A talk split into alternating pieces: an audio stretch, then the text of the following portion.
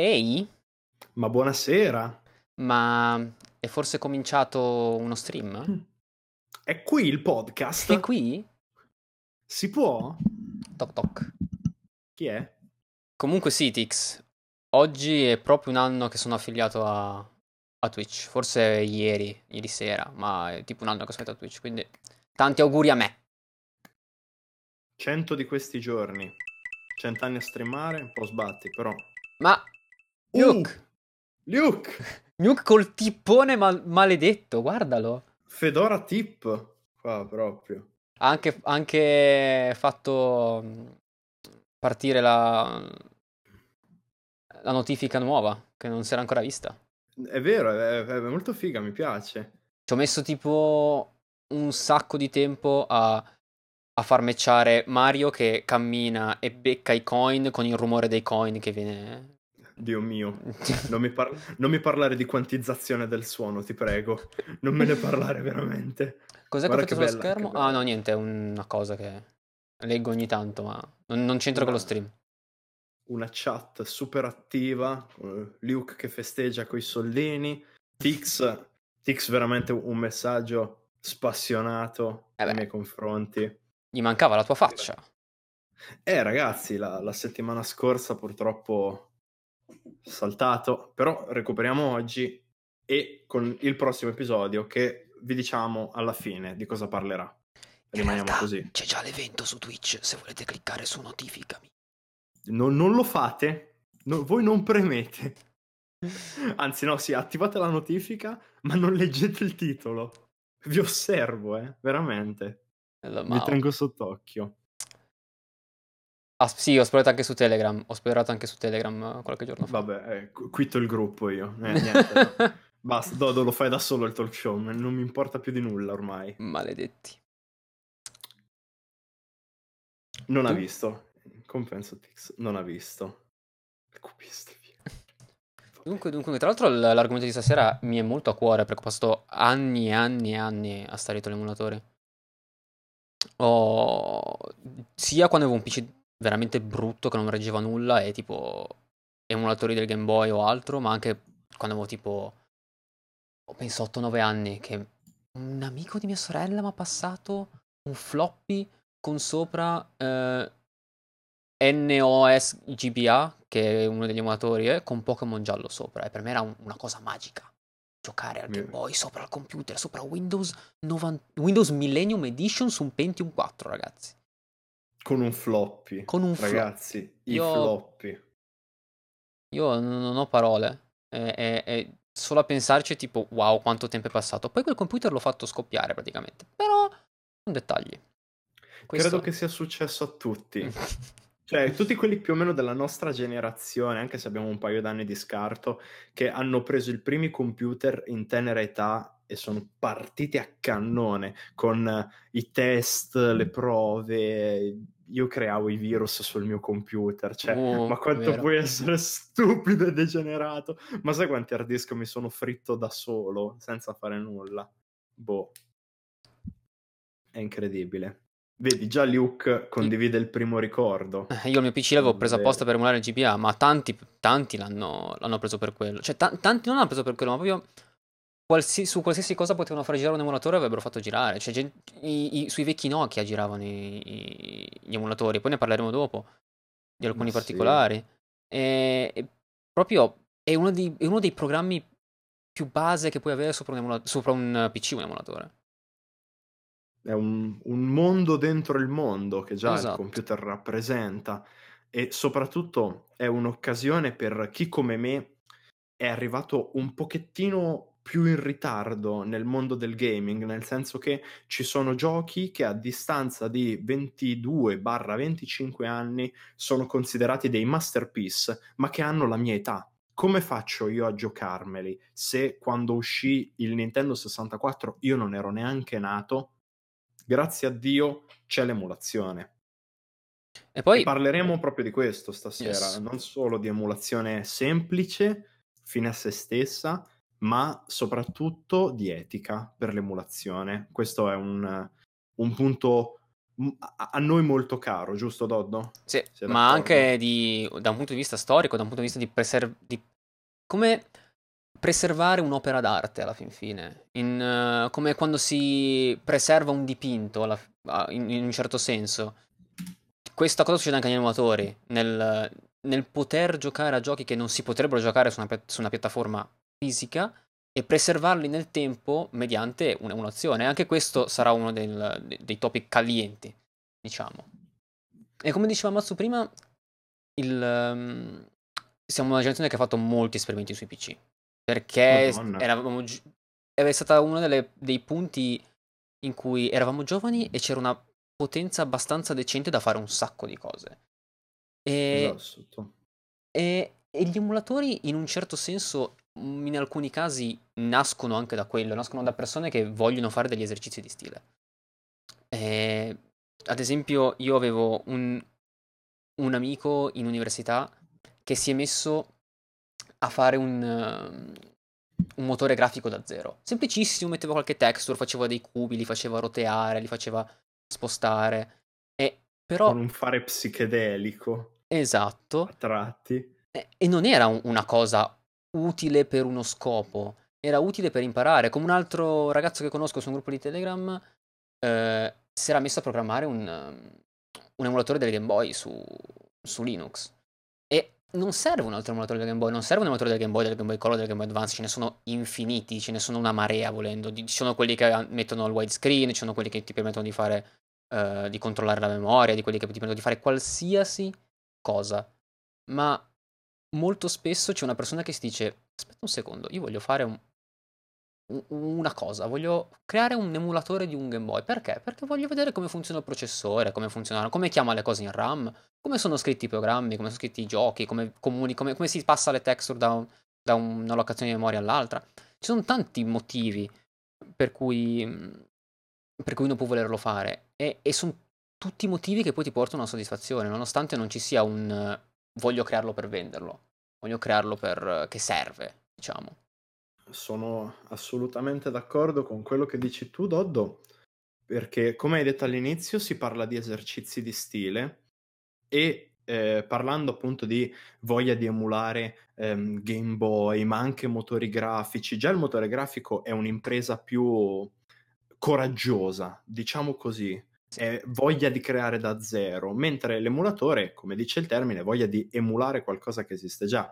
E io stesso sono sempre stato un gigantesco fan del Tetris mm. in ogni sua versione e alle superiori ho provato due volte a emulare in un certo senso Tetris.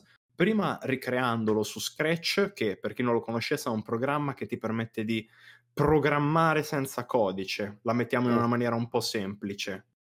Diciamo, è, è, è, per i bambini, per inserirli alla mentalità a step della programmazione. Sai, è utile comunque. Un po' come l'Unreal Engine che puoi farlo programmando usando i blueprint. Veramente... Assolutamente, assolutamente. E poi, una volta acquisite eh, delle competenze in programmazione, ovviamente da autodidatta, perché alle superiori io ho studiato Visual Basic, oh, oh, va bene. Oh chiudiamo la parentesi Visual Basic, io mi sono studiato il C per i fatti miei e una volta appresi i principi, comunque gli input, eccetera, ho iniziato a programmarmi Tetris in C. Che la domanda sorge spontanea, serviva programmarsi Tetris in C? Assolutamente no, perché ne esistono mille di Tetris caricati online o scaricabili per console o per PC e sono tutti perfetti perché tu Tetris è un gioco prettamente finito, non lo puoi ampliare e quando, le uniche volte che ci hanno provato è uscita una schifezza. Il Battle Royale. Oi, non mi toccare Tetris BR perché sembra veramente figo. Soprattutto, è vero soprattutto perché io sono una persona a cui piacciono le campagne single player, eccetera, ma su Tetris divento una bestia competitiva. Io gioco su Tetris Marathon, che tra l'altro è stato chiuso, pace alla sua anima. Ci giocavo solo ed esclusivamente per ricevere alla fine della partita il valore statistico che ti dice il tuo record è meglio del X% dei giocatori io giocavo solo per quello, sono molto competitivo su Tetris.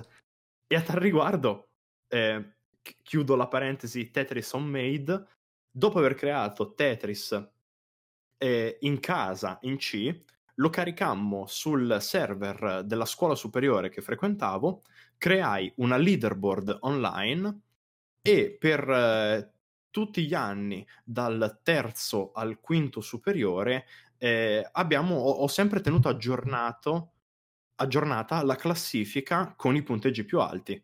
Mi vanto dicendo che sono stato primo in classifica dal terzo superiore che ho creato Tetris per la scuola all'ultimo giorno del quinto superiore che poi me ne sono andato. E credo che la classifica sia rimasta online per un altro anno per poi essere chiusa perché ovviamente me ne sono andato via io che lo gestivo e, e non, l'ha più, non, l'ha più, gestita nessuno. Scusatemi questo piccolo momento di, di sfogo personale. Luke che scrive Mazzu passaci il tuo Tetris non so che fine abbia fatto, detto ah. sinceramente, perché ce l'avevo ostato su, sul Google Drive della mia mail scolastica. La mia, la mia, scuola aveva un dominio, ci dava la mail per ogni singolo alunno. Dopo che mi sono diplomato, la mia mail è stata chiusa e con essa è stato chiuso Yikes. il drive. Ho perso tutto quanto, ma sinceramente non mi interessa neanche tanto. Era un Tetris come un altro. Ti, de- ve l'ho detto, Tetris è un gioco finito, non lo puoi ampliare. Era Tetris te ne trovi un altro online, ci giochi, fatelo andare bene, anche meglio del mio probabilmente. Sì, è un po' il destino di molti progetti che tu fai quando non pensi bene a, a salvarteli o meno, poi vanno a finire chissà dove. Sì, Io ci ho, perso, ci ho perso tre o quattro capitoli di un libro in questo modo e sono ancora lì che li cerco dopo 5-6 anni. Io ho perso esperimenti di scrittura di sistemi operativi, uh. progetti ambiziosissimi spariti con una frittura di hard disk. Ho detto vabbè, Yikes. ciao cambio passione, mi, mi butto sulla musica, cazzo. Comunque, e continuando sul, um, sulla strada del perché nascono gli emulatori, c'è anche, tra virgolette, una necessità molto, molto spesso. Molti in chat eh, capiranno uno dei motivi per emulare, che è il region lock. Quanti volevano giocare a Kingdom Hearts Final Mix, Kingdom Hearts, scusate, che ormai tutti dicevamo Kingdom Hearts e ci è rimasto in testa a Kingdom Hearts Final Mix e non potevamo perché era solo, solo esclusivamente in Giappone. O anche i Persona. No, Nomura. Ah, i Persona c'erano anche in America, però comunque il discorso è lo stesso. Ci sono stati tantissimi giochi region locked eh, in Giappone soprattutto. Uh, o che comunque sono arrivati tanti anni dopo in sì. Italia, uh, uscendo già vecchi e quindi praticamente ingiocabili, salvo una, una genuina passione. Esatto. E... e, probabilmente sì, probabilmente la PS2 è uno dei casi più eclatanti. Diciamo che negli anni il region lock è andato a, a distruggersi perché non, non c'è più qual... un... non ci sono più tantissimi giochi che non si possono giocare al di fuori di una certa, di una certa regione. E con regione intendiamo le regioni videoludiche, Giappone, Asia, uh, le, Europa. Le grandi, sì, America, ovviamente. alla fine erano Euro, uh, Europa, America e Giappone, manco Asia, Giappone direttamente. Mm, è vero. E, ehm, e, quello molto spesso... O cosa, cosa facevi? Ti ordinavi una, una PS2 giapponese magari quando ormai costavano 200-300 euro perché erano da collezione, ti compravi un Kingdom Hearts giapponese che vallo a trovare usato che te lo spediscono fino qui senza dogane e tutto quanto. Cioè, Soprattutto okay, all'epoca. All'epoca anche, non, sì. Non, non, adesso sì, adesso è molto più facile grazie a tanti siti di e-commerce dell'usato, per collezionisti, community più vive, ma all'epoca, per quanto ci piacesse l'internet di qualche anno fa, l'internet di adesso ha fatto dei grandi passi avanti, ha aperto molte più strade e rotte, diciamo. Ma, ma poi adesso vado anche a... Vado anche a un Lucca Comics o a un Rimini Comics e molto spesso qualcuno che vende quelle cose trovi. c'è. Assolutamente. Molto più di anni fa. Luke, ma la PS2 era region locked? Se non sbaglio sì, la PS2 c'erano dei giochi region locked c'erano alcuni giochi di ritmo che erano region... c'era il Taiko che poteva essere giocato solo sulla versione, sulla versione giapponese della console, col BIOS giapponese, diciamo. Taiko tipo c'è stato per ogni PS se non sbaglio. Dovrebbe sono abbastanza sicuro che la PS2 fosse region locked, ho controllato qualche giorno fa, ma sono abbastanza confident. Ma anche comunque necessità, necessità oltre a Region Locked c'è anche il fatto che, cioè, giochi vecchi, vecchissimi, giochi introvabili. Pensiamo a esempio quasi meme, eh, E.T. l'extraterrestre per Atari 2600. Dio mio, quanto vale. Cioè, a parte che vale un fracco, appunto, come ha detto Mazzo. Vale... Quanto avrei voluto un ET, ora Porco come ora. Giuda. Guarda che vale 700 dollari, quanto vale una... un- An- anche, anche di più. Anche di più, perché hanno preso- picchi a quattro cifre. Ah, yikes. Eh già, Ah. uff. Il flop, uno dei flop più terribili della storia. E, e quello come fai a giocarlo? Ha fatto crollare un mercato ET. Eh, porco Giuda. Come fai a giocare un gioco del genere se non su un emulatore? Sì, mi- cosa faccio? Mi spendo 2000 euro per, per quel gioco che è fatto veramente male. Quindi non è manco spendere 2000 euro per un videogioco, è spendere 2000 euro per un- una reliquia, sostanzialmente. per, per il giocone della vita. Beh, un'alternativa io ce l'avrei, Doddo. Si può partire verso il Centro America armati di pala e iniziare a scavare sotto i campi. Potrebbero fermarci, sai? Le migliaia di coppie le avevano sepolte sotto i campi. Sotto i campi so. vicino al Messico, se non sbaglio, o direttamente in Sì, Messico. i- direttamente in Messico, nel- sul confine, in queste zone agricole un po' secche. Salutiamo anche Prince Spectre che è entrato in live. Ehi, Ciao Lio, Lio, grande buonasera. abbraccio. E... Sì, direi che però probabilmente se andiamo là con una pala potrebbero non vederci come amici, diciamo. Vabbè, scaviamo a mano. Ok, sì, ci sta. Risolta. Cosplay, cosplay da talpe, via. Tanto già ho gli occhiali, già non vedo un cazzo. Eh, io se mi tolgo le lenti più o meno. Dio mio. Ok, E comunque, continuiamo sul necessità. treno delle necessità. Un'altra, sempre queste necessità sono abbastanza con le virgolette, eh, perché necessità per alcuni ma non per altri. eh, non è un bisogno fisiologico, una Esatto. cura. È Ci un sono- piacere, uno sfizio. I cosiddetti homebrew, che è un caso un po' simile al primo del- dell'esercizio di stile.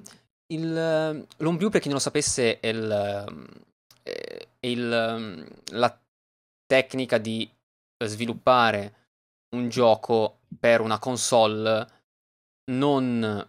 e potrei stare sbagliando molto, eh, sto andando a memoria. Non ehm, con, develop- con un development kit di quella console, ma sviluppandolo per l'emulatore, in modo che poi Mm. giri anche sulla console. Senza farlo verificare da... perché i giochi per girare su una console devono essere verificati dalla casa produttrice della console, sostanzialmente, molto spesso. Come succede sul 3DS, per dire, o, sul, o, o sulla Switch. Facendo un homebrew, tu puoi farlo girare sull'emulatore di quella console, nonostante non, non giri sulla, sulla console vera e propria. Esatto. Hai, E- hai un kit che se, se sei abbastanza coraggioso puoi azzardare anche dei porting. Sì, cioè, prendere un gioco magari di due console molto simili fra loro, come possono essere eh, il Wii U e il Nintendo Switch, ma un gioco uscito prettamente per Wii U, cercare di spingerlo a girare all'interno di uno Switch. e su questo c'è... c'è- A- al di là del discorso che queste console sono difficilmente emulabili, ma ci arriveremo comunque. E su quello che ha appena detto Mazzo c'è un esempio che è clamoroso. Final Fantasy VII è fatto dai cinesi per il Nintendo Entertainment System, che è assurdo. E Final Fantasy VII per il NES Per NES. ed è anche bello. Ragazzi, È, è assurdo. E, e- e- fa- Sì, l'ho, l'ho anche trovato da qualche parte. di, di è- che stiamo parlando? È una ROM di culto, veramente. È, è- è qualcosa di assurdo. Ci avevo scritto un articolo su cultura internet tempo fa. È, è- è stato qualcosa che quando l'ho scoperto di, di emozionante. I porting. penso che fosse di una società. Chiedono porting materiale. No, mi sembra che fosse un- una società. Di, mm, una software house eh, cinese per videogiochi. Ma al tempo in Cina non c'era la Play 1. C'era una copia del NES che non era nemmeno il NES. Ve lo. mm, No, come, non, come in Russia c'era la copia dell'Atari all'epoca. Esatto. Era una copia del NES su cui giravano i giochi del NES e, e i, i cinesi hanno detto c'è questo Final Fantasy VII, portiamolo per il NES. Manco Nintendo 64, manco SNES, era proprio un, un NES e, e io devo ammettere che l'ho giocato e non è nemmeno così male. Non sembra Final Fantasy VII. Se non altro, a parte l'ingiocabilità, magari, c'è se non altro da ammirare l'incredibile lavoro di backtracking Sì. che hanno fatto ricostruire un gioco partendo dall'opera finita e che comunque, cioè, stiamo parlando di un gioco, quindi codici, modelli, texture, idee nella loro forma più matematica, perché comunque un videogioco può essere poetico quanto vuoi, ma ricordati che dietro girano dei numeri, giusto Già. Doddo? Non è che va a fantasia del creatore, ci deve essere una fattibilità tecnica e riuscire a portare un gioco come Final Fantasy VII su NES e come dice Franzo, un gioco parecchio lungo, perché non stiamo parlando di Super Mario che ha 10 livelli, stiamo parlando di un gioco che ti assicura tutt'oggi tantissime ore di gioco. Se non ricordo male, la speedrun di Final Fantasy VII si aggira intorno alle 10 ore. Cioè, speedrun vuol dire correre il più possibile su un gioco. Pensa a un giocatore normale quanto ci mette a finirlo. Okay. Io ho passato in chat il link e poi lo metterò in um, condivisione su YouTube nella descrizione. E... Mi raccomando, spolliciate, già che ci siamo, iscrivetevi al canale di Doddo. E dovrò trovare un modo per um, farlo vedere anche a chi andrà a cercare il podcast sul sito. E... Assolutamente. E ovviamente su questo Final Fantasy VII ci sono stati mo- molti tagli molti tagli al sistema di combattimento, come posso leggere a- all'equipaggiamento. E, però il feeling era quello di un Final Fantasy VII. Era, era quello l'importante. L'importante è che ci fosse un feeling da Final Fantasy. Soprattutto per un mercato chiuso come quello cinese. Già. Un mercato che probabilmente negli ultimi anni si è aperto Grazie controvoglia. soprattutto controvoglia, però alimentato, sai da cosa? Da, dalla creatività esterna. Sì. Perché adesso noi n- non possiamo, n- non è una questione di discriminazione, però non possiamo per me pensare che i cinesi da un giorno all'altro inizino a sviluppare quelli che per anni sono stati chiamati JRPG. Eh sì. Sono giochi di ruolo nello stampo c'è stampata, c'è la pagoda d'oro di Kyoto, ok? Nella cartuccia. Non puoi pretendere che li ricreino da zero nel processo creativo, non nel lato tecnico, nella creatività. Quindi è opportuno anche aprirsi e se i mezzi sono limitati, è opportuno anche aprirsi mediante l'emulazione, perché è giusto è giusto godere di ciò che hanno gli altri. E poi è inevitabile, a un certo punto puoi essere chiuso quanto vuoi, ma qualcosa dall'esterno entra sempre. Se vuoi chiuderti completamente devi fare, non so, un, una, una, cupola, cupola. una, cupola, gigante di vetro. E, e fare dei... Tipo del... quella dei Simpson. Esatto, un ventolone per, far, per cambiare l'aria e basta, perché se no non puoi evitare che qualcosa non devi far uscire nessuno dal tuo paese, non devi far entrare nessuno da, dai paesi limitrofi, cioè è impossibile. Come fai? Come fai? Soprattutto al di là delle questioni geopolitiche, un, uno Stato grande come la Cina, fisicamente sì. grande come la Cina, come fai? È, è, il corso naturale degli eventi, ragazzi. Ma non distraiamoci troppo. Chiudo, chiudo un attimo il discorso Homebrew dicendo che uno anche dei motivi per cui una persona può voler fare un Homebrew, oltre al a, questo discorso del non avere la console su cui far girare l'originale. Immaginate una persona che è cresciuta giocando, non lo so, al, a, alla PS1 e adesso fa lo sviluppatore di videogiochi su PC, su PS4, su qualsiasi cosa, su qualunque cosa sia. E immaginate quanto deve essere bello per lui magari nel tempo libero dire ah io mi programmo un gioco per la PS1. Certo c'è chi anche chi non, non lo farebbe, eh? ma uno che ha veramente una passione che si ricorda con gioia il, gli anni passati sulla PS1. Che figata deve essere dire wow, faccio un gioco che poi gira su un emulatore che, gira- che fa girare tutti i miei giochi preferiti. Un gioco che sfrutta l'hardware che ho usato per così tanti anni. Una passione soprattutto per la saga più che per la console. Vero. Pensiamo all'innumerevole quantità di Acrom dei Pokémon. Soprattutto in Italia, che tra l'altro ho scoperto a distanza di anni, io c'è stato un periodo in cui sono stato particolarmente sotto con le Acrom dei Pokémon in termini proprio di programmazione, creazione degli sprites da colorare, la pixel art.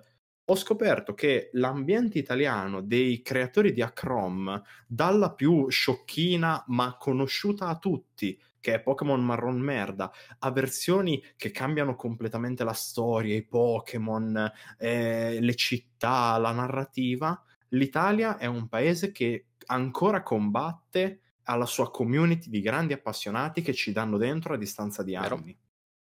Cosa che ci fa onore, cosa che ci fa veramente onore. Grazie mille Gesco per l'host. Grazie Gesco. Continuano ad uscire tuttora giochi per console morte. Ora non ricordo i titoli specifici, ma mi pare sia uscito un paio di anni fa un gioco per lo SNES.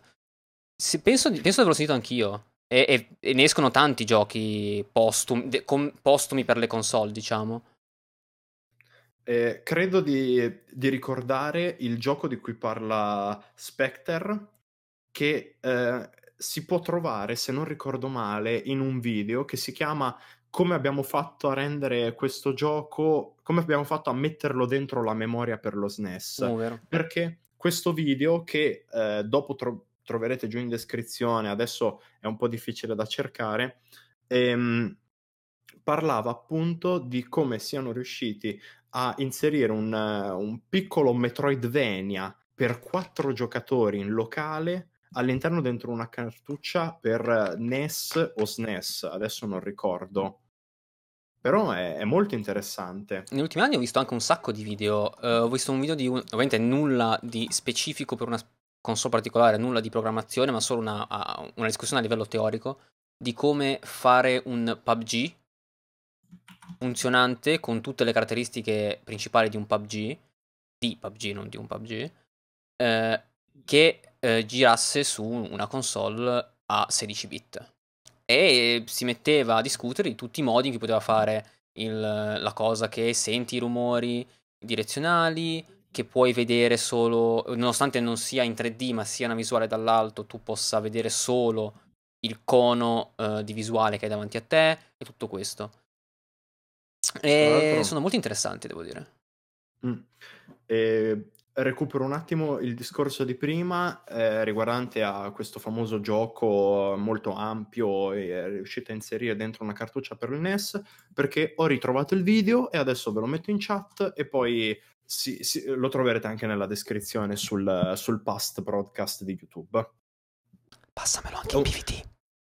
Certo che te lo passo. È un video molto interessante, dura 12 minuti e è della Morphcat Games, che comunque è una piccola casa di sviluppo che però ha quelle idee in più, non fare l'ennesima Battle Royale, fare l'ennesimo Walking Simulator. Questi se ne sono entrati con una campagna di Kickstarter dicendo, sai cosa, facciamo un gioco coop locale per NES, lo vendiamo nelle cartucce.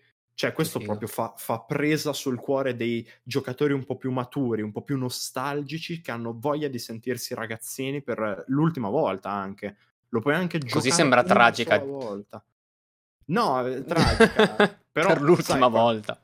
Sì, vabbè, quando una persona cresce comunque un po' il mondo del gaming Vero. rischia di abbandonarlo perché è lavoro, famiglia, però...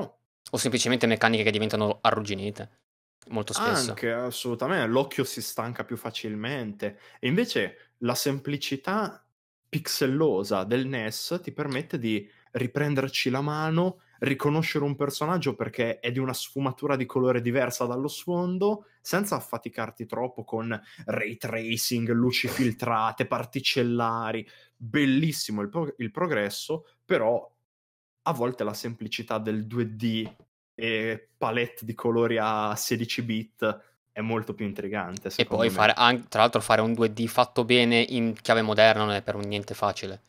Assolutamente no, considerato Cito, Cito che, Stardew Valley. Eh giusto per, dire, per, fare l'esempio magistrale di gioco 2D fatto benissimo. Non è, non è semplice. Ma Oppure... anche Celeste. Uh, Celeste. Cele- Celeste o Hollow Knight che sono entrati dentro la categoria dei uh, Celeste, un vero e proprio platformer eh, Hollow Knight è più un Metroidvania, sono entrati comunque nelle loro categorie dominate da grandi classici come i Super Mario, come eh, Castlevania, Metroid per l'appunto.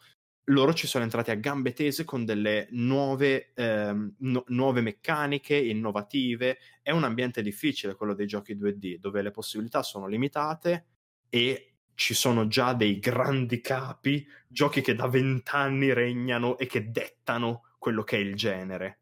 Entrarci è molto più complicato rispetto a un qualsiasi walking simulator dove basta una buona trama eh, coinvolgente e poi puoi letteralmente anche camminare per 12 ore, ma se hai una trama raccontata da Dio, allora sei un bellissimo gioco. E poi facciamo okay. un po' di flame, per favore. Fare, gio- fare giochi 2D è il modo migliore per attrarre persone vecchie come noi e si sa che le persone vecchie dicono ah, tutto ciò che è nuovo non può essere bello. È uscito eh. nel 2018, non può essere un gioco bello. Anche se eh. è fantastico, non può essere un gioco bello. È, un po' un'avversione nei confronti del nuovo, un po' di senso nostalgico che non, io, no, io, non condivido per nulla, Same. per quanto io a distanza di vent'anni dalla sua uscita giochi ancora a Doom 1 e, e, soprattutto io gioco ancora a Quake 1. Cioè, Quake 1 l'ho, l'ho, finito in tutte le difficoltà, con tutte le salse possibili, ci gioco ancora perché mi piace da impazzire. Però vabbè, non è 2D Quake 1. Forse sono uscito un po' dalla carreggiata. Sei Però... troppo giovane, vedi? Citi giochi 3D. Beh, troppo giovane. Quake 1 è del 94, io sono del 97. è più vecchio di me. Come Cosa vuoi che sia? Fare? Eh già, è tanto. Tu uno browser una manda dal cielo, dicono. Mamma mia. Effettivamente. Doom 1 poi ragazzi gira dappertutto. Guarda, Sulle stampanti veramente... l'hanno fatto girare, porca vacca. Ma l'hanno fatto girare sui banco, ma te l'hanno fatto girare sulla touch, bar, sulla touch bar del MacBook, I, sulle, sui sistemi operativi delle macchine. La Tesla può, gi- può far girare Doom. ragazzi, oh, ma che spettacolo, veramente. Tra l'altro, svicol- andando dalla parte opposta del, del vecchio, diciamo Chiudiamo con una necessità che molto spesso è, il, è, non so, è un'identità per molti. Per molti emulare è quello. Per molti emulare è piratare. Ed è un discorso un po' controverso. Perché è molto difficile un emulatore sia esca funzionante durante il ciclo vitale di una console. Perché le potenze in gioco sono quasi comparabili. Non, le console sono molto meno potenti dei PC che ci sono nel momento in cui esce la console, mm. ma non sono talmente potenti da, da, dire ok, posso emulare una console. E questo discorso però è un po' strano per Nintendo perché ehm, faccio un po' di dissing sulla Nintendo, stiamo calmi. Eh, eh, le console della Nintendo sono molto spesso, dopo il Nintendo 64, sono state eh, meno potenti della concorrenza. Diciamo il DS, il 3DS, la Wii, eh, la Wii U, eh, adesso la Switch. Beh, il Nintendo Switch stesso, per quanto abbia dei titoloni incredibili a livello di potenza hardware, obiettivamente non tiene il passo. Sì. Non, so... ce la, non, ce la, fa. E proprio perché sono indietro come hardware, eh, riescono a essere emulate in modo abbastanza decente. Se fossero console una One o una PS4 non riescono ancora a emularla. La PS3 cominciano solo ora e sono ancora in alfa. Adesso. E poi eh. sono anni che ci sì. si lavora. Io ricordo di aver letto tre anni fa, mi pare, del primo tentativo di emulazione di Beyond Two Souls. Figurati. Cioè, è per questo... Anni e anni fa. Ed è controverso appunto perché per noi, idealmente, diciamo, vabbè, giocare a Pokémon Rosso su, una, su un emulatore non è piratare, ormai è un gioco così vecchio che possiamo giocarci tranquillamente su un emulatore. In realtà, punto primo, non puoi. N- non puoi, non puoi farlo, è illegale.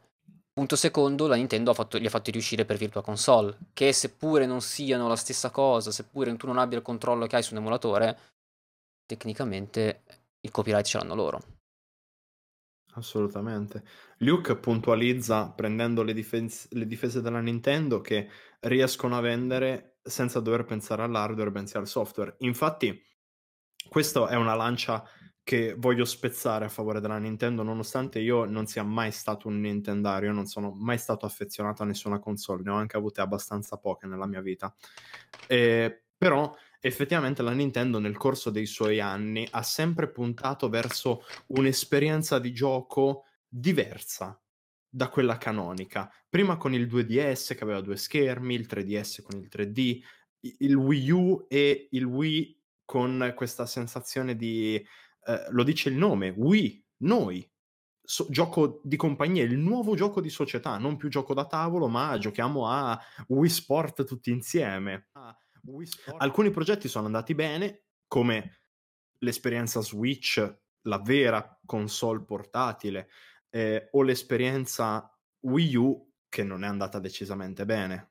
Proprio no, Wii U l'hanno riconosciuto tutti al, all'HQ Nintendo, ho detto, eh, raga, Eh vabbè, ci siamo sbagliati, raga. è andata così. Intanto, buonasera a Jumper. Buonasera, Jumper. in chat. Ciao caro, un piacere vederti. Ben arrivato. Comunque sì, il- per precisare, non era un- diciamo che era un po' un gioco il dissing sulla Nintendo. È ovvio che eh, la Nintendo alla fine è, è quella che ha vinto tra le altre, tra le altre mh, software house. Nintendo è la vincitrice tra, nella console war tra Microsoft, Sony e Nintendo, appunto. Più che altro perché Nintendo ha tenuto duro. Nintendo ha per- detto, questa è la mia roba, va nel- nella mia console. Sì, Fine. Nintendo ha vinto la console war levandosi dalla console war. È, è- è la cosa più emblematica di- della storia dei videogiochi moderna. Ha, creato il suo mercato e ha detto chi se ne frega degli altri, questo è il mio mercato, ci sto io, chi mi vuole mi compra. Punto, Sì. addio. È, Eh è sì. stata molto brava. Infatti, il mio disco- era un più discorso tecnico, diciamo. Diciamo che tecnicamente emulare una console moderna della Nintendo è facile. Emulare la- l'ultima generazione del, della. Scusate per eh, i Un po' rigurgiti. dopo cena. Ehm, È più difficile su una console moderna. Ehi, buonasera, Zex, ben arrivato. Ciao Zex, buonasera. E sì, diciamo che questo più o meno sono le, queste più o meno sono le necessità che, che ci possono essere nel creare un emulatore. E come dicevo, le vo- le vogliamo ricapitolare velocemente? Abbiamo esercizio, detto esercizio di esercizio stile di stile, la pirateria, che perché perché è, è- per molti cioè, è quello. È un, Tu- è un lato, è un aspetto che non possiamo negare. Tu esci di casa e chiedi a, a uno della nostra età, secondo te cos'è un emulatore? Ah, è piratare un gioco vecchio. Fine. Eh sì, fondamentalmente è quello, senza nessuna conoscenza tecnica. Sì, sì, sì, sì, ma senza Per pregiudizio, cultura- proprio, proprio Per quello che- cultura pop è quello, punto. E E l'ombriu. Giusto. e, e necessità. E giochi vecchi che non riusciamo a far girare su sistemi nuovi. O su, oppure le nostre console si sono rotte, oppure non- il gioco è rigato e non c'è più. Eh, quelli sono problemi.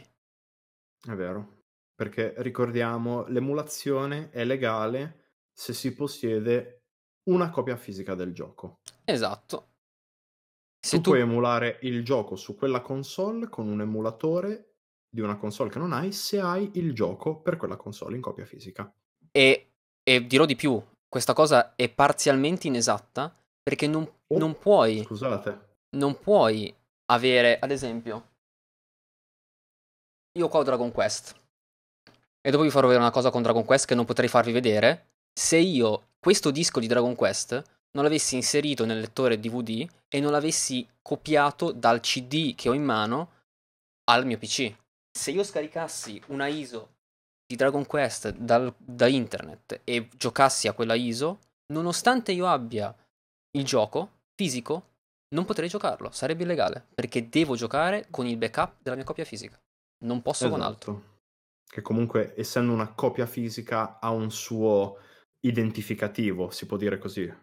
No, Sì. Dodo? Non ha un suo identificativo, però eh, come si può dire? Cioè, tecnicamente nessuno può venirti a dire, cioè io diciamo in modo ipotetico, l'ho fatto, ma diciamo che se facessi, se io eh, prendo il mio Dragon Quest che ho rippato dal mio CD e lo confronto con un eh, con il cosiddetto hashing, con una copia che scarico da internet, sono letteralmente uguali, bit per bit, ogni bit è uguale.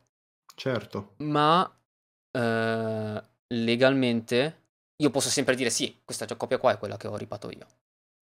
Ma se esistesse un modo per verificarlo, non credo.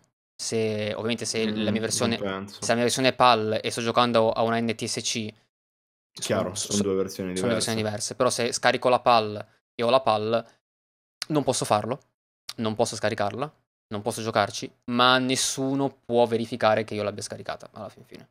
Non, mm. non, non, non c'è modo. Assolutamente.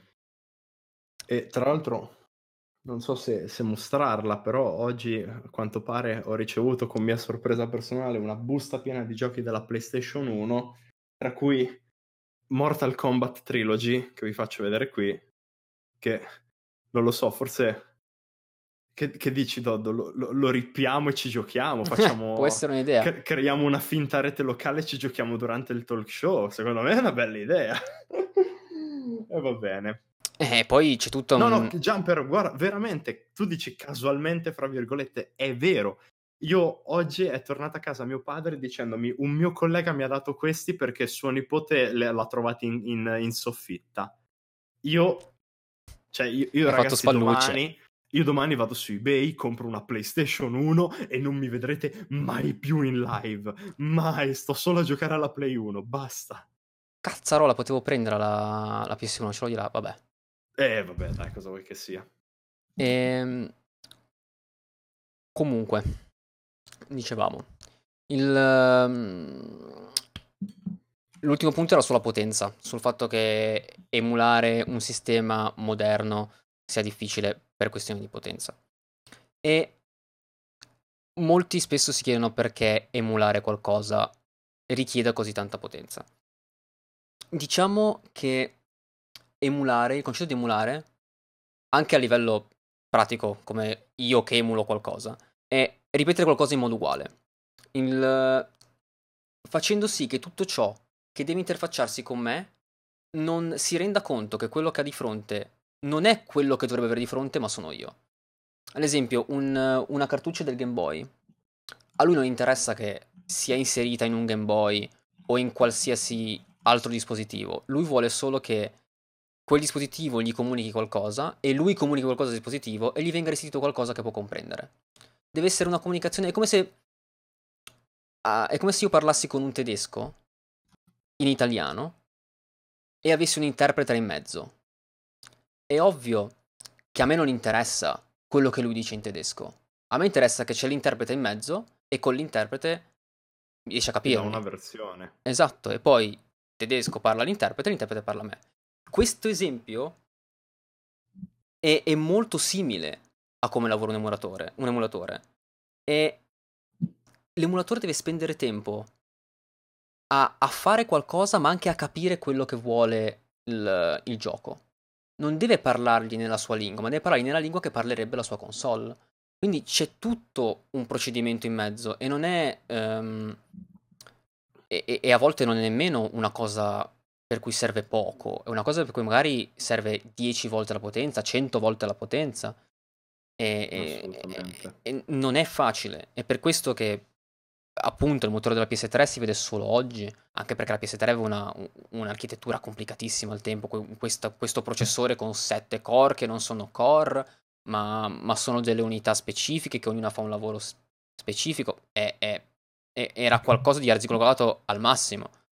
Infatti, credo che arriveremo prima in termini di tempo all'emulazione della PS4. Sì, anche dell'Xbox One. Perché, certo, perché ovviamente le console, ora come ora, stanno adottando sempre di più un'architettura simile a quella dei PC. Correggimi se sbaglio. X86-64, quello di... No, non tanto in termini proprio di, di, hardware, quanto in termini proprio di logica, di funzionamento, di meccanismi, comunicazione fra parti, sì. circuiti eh, credo che si stiano avvicinando sempre di più. Quindi, boh, chi lo sa, magari fra, invece che fra 12 anni per, per la PlayStation 3, fra 6 anni, 7 anni, 8 anni avremo un emulatore della Play 4. Chi può dirlo?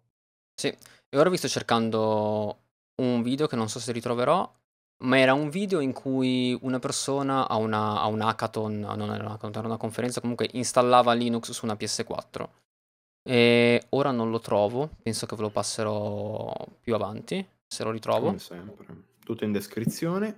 E sostanzialmente diceva che mancavano alcuni, alcuni elementi base che ci sono in un, in un PC, che come se non sbaglio il real time clock che alle console non serve, perché hanno dei sistemi operativi che sono diversi dai nostri sistemi operativi, non gli servono molte cose che, noi, che ai nostri PC servono. Quindi riescono a... Quindi non riesci a installarci un sistema operativo normale da PC senza alcuni, alcuni, accorgimenti, ma è molto più facile di quanto sarebbe stato su PS3 o su Xbox 360, nonostante per PS3 sia uscita una versione di Linux, che poi, la PS, che poi Sony ha detto no, aspetta, io non voglio che ci giri Linux sulla, sulla PS3 e poi l'ha incastrato. E eh beh, sai, all'improvviso ti vedi la tua console completamente snaturata che gira Linux dentro. Eh, però si sa, cioè, gli hackerini... È una, è, è una reazione comprensibile, eh. mi metto un attimo dal lato Sony, è, un, è abbastanza comprensibile è vedere compre- snaturato è, così il proprio prodotto. È comprensibile per un'azienda, quello sì, però il, la parte di hackerini, nerd, geek, ci sarà sempre che vuole prendere certo. un tostapane e fargli fare il lavoro di una lavatrice. Cioè, non, non, non... Fargli girare Doom. Sì, non c'è nulla da fare. È, è, è assurdo. Buonasera, signor Tainted 21 cm. Ciao, Benvenuto. Tainted. Comunque, il, se la mia piattaforma è molto più potente, ma molto, molto, molto più potente, il processo di traduzione è praticamente istantaneo o, o addirittura più veloce. Pensate all'emulatore del Game Boy che lo fate andare a 1600 fps. È, è ovvio. Un, il, il, ehm, Aspetto i monitor 1600 Hz solo per giocare a, a, Super Mario 2. Il, ehm, il, processore del Game Boy era tipo a 4 MHz e i nostri sono quasi a 4 GHz e sono dire. mille volte tanto. Mille volte tanto. Cioè, e oltre a mille volte tanto sono anche più ottimizzati, hanno molte più unità dentro che fanno le cose molto velocemente. Quindi non c'è paragone. Però se già cominciamo a parlare di una 360, scusate, guarda, mi sono girato a guardare la mia 360. Speriamo di una 360. È dove va il cuore proprio. Esatto. O di una PS3. O di una PS4, di una One. Comunque c'è da considerare un, uh, un impegno notevole perché comunque la potenza è paragonabile. Non è paragonabile grezzamente, ma è paragonabile in senso assoluto. Se tu sulla Xbox 360 mi sembra ci fosse un quad core come processore a meno di 2 GHz o forse un pochino di più 2.4, una roba del genere, non è importantissimo il dettaglio, però ok che un, il mio processore è molto più potente di quello, però c'è tutto il processo di traduzione in mezzo, quindi eh. non, non è facile occupa molto. Cresciuto ad anime Xbox, già. In realtà no, più Xbox che ad anime, devo essere sincero. No, io, io più relatable agli anime. Quindi ci compensiamo, io, dai. Io, io, non ho mai avuto un Xbox 360, io ho avuto per tipo 4 mesi la PlayStation 3 ho giocato solo a COD MV2, poi ho detto vabbè mi sono rotto le palle, basta, non la voglio più. L'ho rivenduta e ci ho comprato il computer e ho giocato tutto quello che non ho giocato nei dieci anni prima, recuperandomi tutto ragazzi, mamma mia quante cose belle ho recuperato grazie al PC, grazie agli emulatori. Vero. A proposito, oltre agli emulatori c'è un altro concetto molto usato in questo ambito, che è il simulatore. Ula. Per avere un... Questa non la, non la sanno in molti, eh. Per avere un simulatore, quello che dovresti avere è il gioco. Prendiamo appunto di nuovo Dragon Quest, Final Fantasy, un gioco eh, in particolare riscritto per l'architettura su cui lo vuoi giocare. Se io voglio giocare Final Fantasy X su un simulatore, se voglio renderlo giocato in un simulatore, vuol dire che devo riscrivermelo per l'architettura del mio PC, quindi mm. quella che abbiamo tutti. Ed è un concetto diverso. Immaginate cosa vorrebbe dire riscrivere tutti i giochi della PlayStation 2, che sono 2600 qualcosa, mi ho letto sul sito del, dell'emulatore appunto. E qual è il vantaggio di avere un emulatore che emula e eh, con un programma faccio girare 2600 giochi? In altro modo, con un PC devo riscrivere 2600 giochi in modo che io possa simulare quei giochi. È molto più conveniente fare un emulatore. Cioè, è come se io adesso mi, mi scaricassi Unity e mi mettessi a programmarmi Detroit Become Human perché l- l'ho visto giocato su PlayStation 4 e lo vorrei avere su PC. cioè è, è, è, un'opera impossibile, fa veramente prima uscire il porting, che tra l'altro avevano annunciato, se non ricordo male, adesso che ne parlo. Non, non me lo ricordo io. Me lo sono sognato io. Secondo me Zex in chat se lo ricorda perché ricordo bene di aver avuto un dialogo con lui in cui ci siamo mostrati tutti e due particolarmente gasati per, eh, per questo porting. Però magari mi sbaglio, magari confondo gioco, non lo so. Mm. Sì, in esclusiva Epic Store ci dice. Eh. eh. Vabbè, che dobbiamo fare, ragazzi? Anche sugli store ci sarà da parlare un giorno, quello sicuramente. Sì, mamma mia, mamma mia. Insieme a Heavy Rain e Beyond. Mm. Vabbè, Heavy Rain l'ho giocato, Beyond eh, non mi interessa perché so che è un flop e ho visto i gameplay. Mao. Eh, le Mao, Doddo. no, mi piace non sempre to... quando, quando, una comunicazione è diretta al punto, non è che, non è che ci fai un giro attorno. No, no, non è che dico è andato malino, no, sì. se, ha deluso esperienza... le aspettative. La, eh, era bravo ma non si è applicata abbastanza. Esatto. No, no, la mia, la mia, esperienza è ho visto i gameplay su YouTube, ha fatto cagare a chi l'ha guardato e a chi l'ha giocato, ho detto è un flop, raga, è andato, ma non è che è piaciuta alla critica, non è piaciuta al pubblico, non è piaciuta a nessuno, ragazzi, eh, che dobbiamo fare? Eh. E poi come ultime, come ultima, o ultime, dipende da cosa vogliamo dire, ci sono le virtual machine che sostanzialmente uh. eh, eh, sono considerate Mannaggia. sostanzialmente un emulatore di un PC. Quindi pensate al vecchio Hercules. Su un Windows 10 non gira. Avevo un amico all'università che si è installato una virtual machine di Windows XP solo per giocare a Hercules. E sì, poteva prendersi quello della PS1, però lui l'aveva giocato Vuoi su mettere? PC e voleva giocarlo su PC. E... Come è come chi usa una virtual machine per emulare i giochi degli arcade. Sai che nel periodo ah, del vero, Commodore nel periodo del Commodore iniziarono ad uscire tutti i porting di arcade, giochi per sale giochi portati su questi primi accenni di computer eh, eh, Atari, Amiga, eh, Commodore 64 che sono dei porting di merda.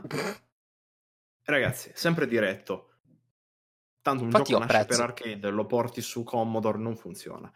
Però la gente ci, ci gioca con le virtual machine. Qualcuno sì. addirittura c'ha il Commodore originale, beato lui, però insomma non è per tutti, eh ragazzi. diciamo che probabilmente le più famose virtual machine, sono, cioè, famose nel senso quelle che vengono prese sono quelle di Windows XP, perché ci hanno fatto una bidonata e mezzo di giochi su Windows XP in quel periodo. Cioè ci sono tantissimi giochi fatti per Windows XP, ce n'è una marea, un'infinità. E poi penso DOS, i vecchi giochi in DOS. C'è DOSBox che è, è un emulatore fantastico. Io Mamma mia, DOSBox, quanto compro, te ne devo? Compro i giochi da GOG.com e molto spesso la cosa bella di GOG.com, adesso faccio un po' di pubblicità per cui non mi hanno pagato, però io lo amo GOG, è meglio di Steam perché i giochi che scarichi sono tuoi, cioè non devi averci un client installato per giocarci. Hai, sono DRM free, senza nessun DRM eh, management, controllo via dicendo e eh, quando scarichi di giochi magari vecchi che girano su DOS come Ultima, come um, Daggerfall e vi dicendo, uh, a tal proposito, ti danno il gioco direttamente su DOSBox e tu ci giochi non sul tuo sistema operativo, giochi su una virtual machine in pratica, senza che tu ti accorga di nulla, senza che tu debba fare nulla, ci giochi normalmente. Eh, magari ai tempi miei, Doddo, perché io adesso ti, ti, racconto questa cosa. Io, prima di farmi il mio vero e proprio PC da gaming, diciamo così, in una maniera un po' generalista, PC da gaming, prima avevo computer di seconda mano che prima usava mio padre, mi passava, sai, il processo di ogni singolo computer raro. Guarda che abbraccia il computer questo. Vabbè. Ehm io prima di potermi permettere di giocare dei giochi moderni, contemporanei a quegli anni, ero costretto a giocare a giochi vecchi, retro gaming puro. E tu pensa, Doddo, io mi sono setappato una virtual machine scrivendomela con tutti i tutorial in inglese, non capivo niente, per giocarmi di Elder Scrolls 2 Daggerfall, che a distanza di anni rimane veramente uno dei miei giochi di ruolo preferiti che poi lo vai a giocare ed è un mattone, è ingiocabile perché è duro nei comandi, negli input, però ragazzi mantiene un fascino che è veramente incredibile. Guarda, Gesuito, ciao caro. Buonasera che, caro. Che apprezza anche lui il buon vecchio Daggerfall e mi mantengo fedele al discorso Virtual Machine raccontandoti anche che a distanza di veramente 15 anni io ancora ho una virtual machine installata con cui gioco emulando Windows XP Dungeon Siege 2 e Red Alert 2. Ne avevi parlato tempo fa. Te l'avevo raccontato se non ricordo male, adesso la racconto anche a, a chi è in chat. Ehm, Dagger, eh, no, Daggerfall, scusate, Dungeon Siege 2 e Red Alert 2 sono stati i miei primi due giochi in assoluto a parte i giochi su browser quando eri un po' più piccolo, i miei primi due giochi installati che premevo play per la prima volta sono stati Dungeon Siege 2, un meraviglioso gioco di ruolo, e Red Alert 2, uno strategico in tempo reale eh, a tema militare. Quindi ragazzi, veramente, parlando di Virtual Machine, mi, mi si, si accendono... Comunque, sì mi si accendono proprio dei ricordi di me che torno a casa dalle scuole elementari e mi metto a mandare avanti la mia campagna su Dungeon Siege, i primi dialoghi, i primi puzzle. Incredibile, veramente un tuffo nel passato, molto, molto bello, molto, molto gradito. E in tutto questo, dopo un'ora di live, io ho dimenticato la musica di sottofondo. Vabbè, ci siamo noi che parliamo, siamo bellini sì. comunque. Magari la metto, ragazzi, e se per caso vi dà fastidio ditemelo e la posso anche levare. La metto bassa, sì. bassa, che ci tiene un po' compagnia.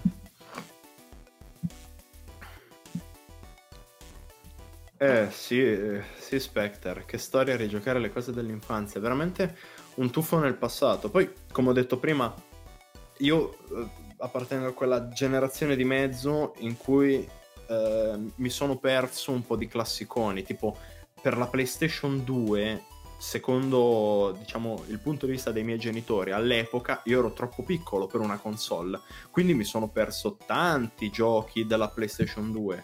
Ho giocato molto alla Play 1 che mi venne regalata da mio cugino, quindi mi sono recuperato eh, i, i, i vari Spyro, eh, Pandemonium, ragazzi, non so se qualcuno se lo ricorda. Medieval, se non ricordo male, era per PlayStation 1. Sì. Eh, tutti giochi che però non ho giocato nel loro effettivo anno.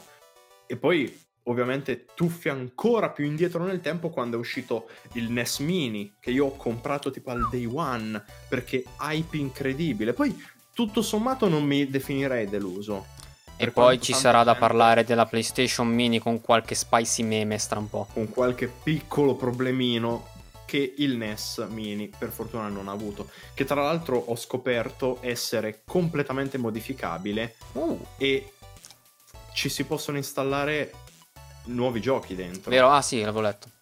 Quindi, cioè, mi pare che il mini NES ti porta dentro 20 giochi, se non ricordo male, una sì, cosa del genere. genere ce ne puoi montare 600, ci monti tutti quei 600 giochi che sono usciti per NES, come, come quando compravi i giochi nelle i, i, le console, anzi noi giochi alle bancarelle, che c'era questo scatolone con scritto 6.000 giochi più uno, poi in realtà erano 5.999 giochi della stessa ROM con le palette dei colori modificati e l'ultimo era Super Mario. Perché sì, Super Mario era in tutte le console farlocche che trovavi. Madonna mia. Dalla, dalla PlayStation Boy eh, al, non lo so, veramente, al Nintendo 360, tutte. Comunque, tra l'altro, gli 8 ha ragione. Siamo pochi privilegiati noi della nostra generazione che possiamo vedere i remake e i remaster del, dei giochi su cui siamo cresciuti. Ma anche che possiamo giocarli sugli emulatori, per dire, chi è nato con la PS3 non può adesso Uh, io stesso sono, tra virgolette, cresciuto quando avevo 14 anni sulla 360 e vorrei stracazzo giocare ad Halo su PC. E tra un po' sarò accontentato forse. Però non ho mai potuto emulare un gioco 360. Ho giocato un sacco di giochi da 360 che non ho potuto più giocare da quando si è rotta. Mm. E... Per fortuna questo senso di nostalgia è molto condiviso.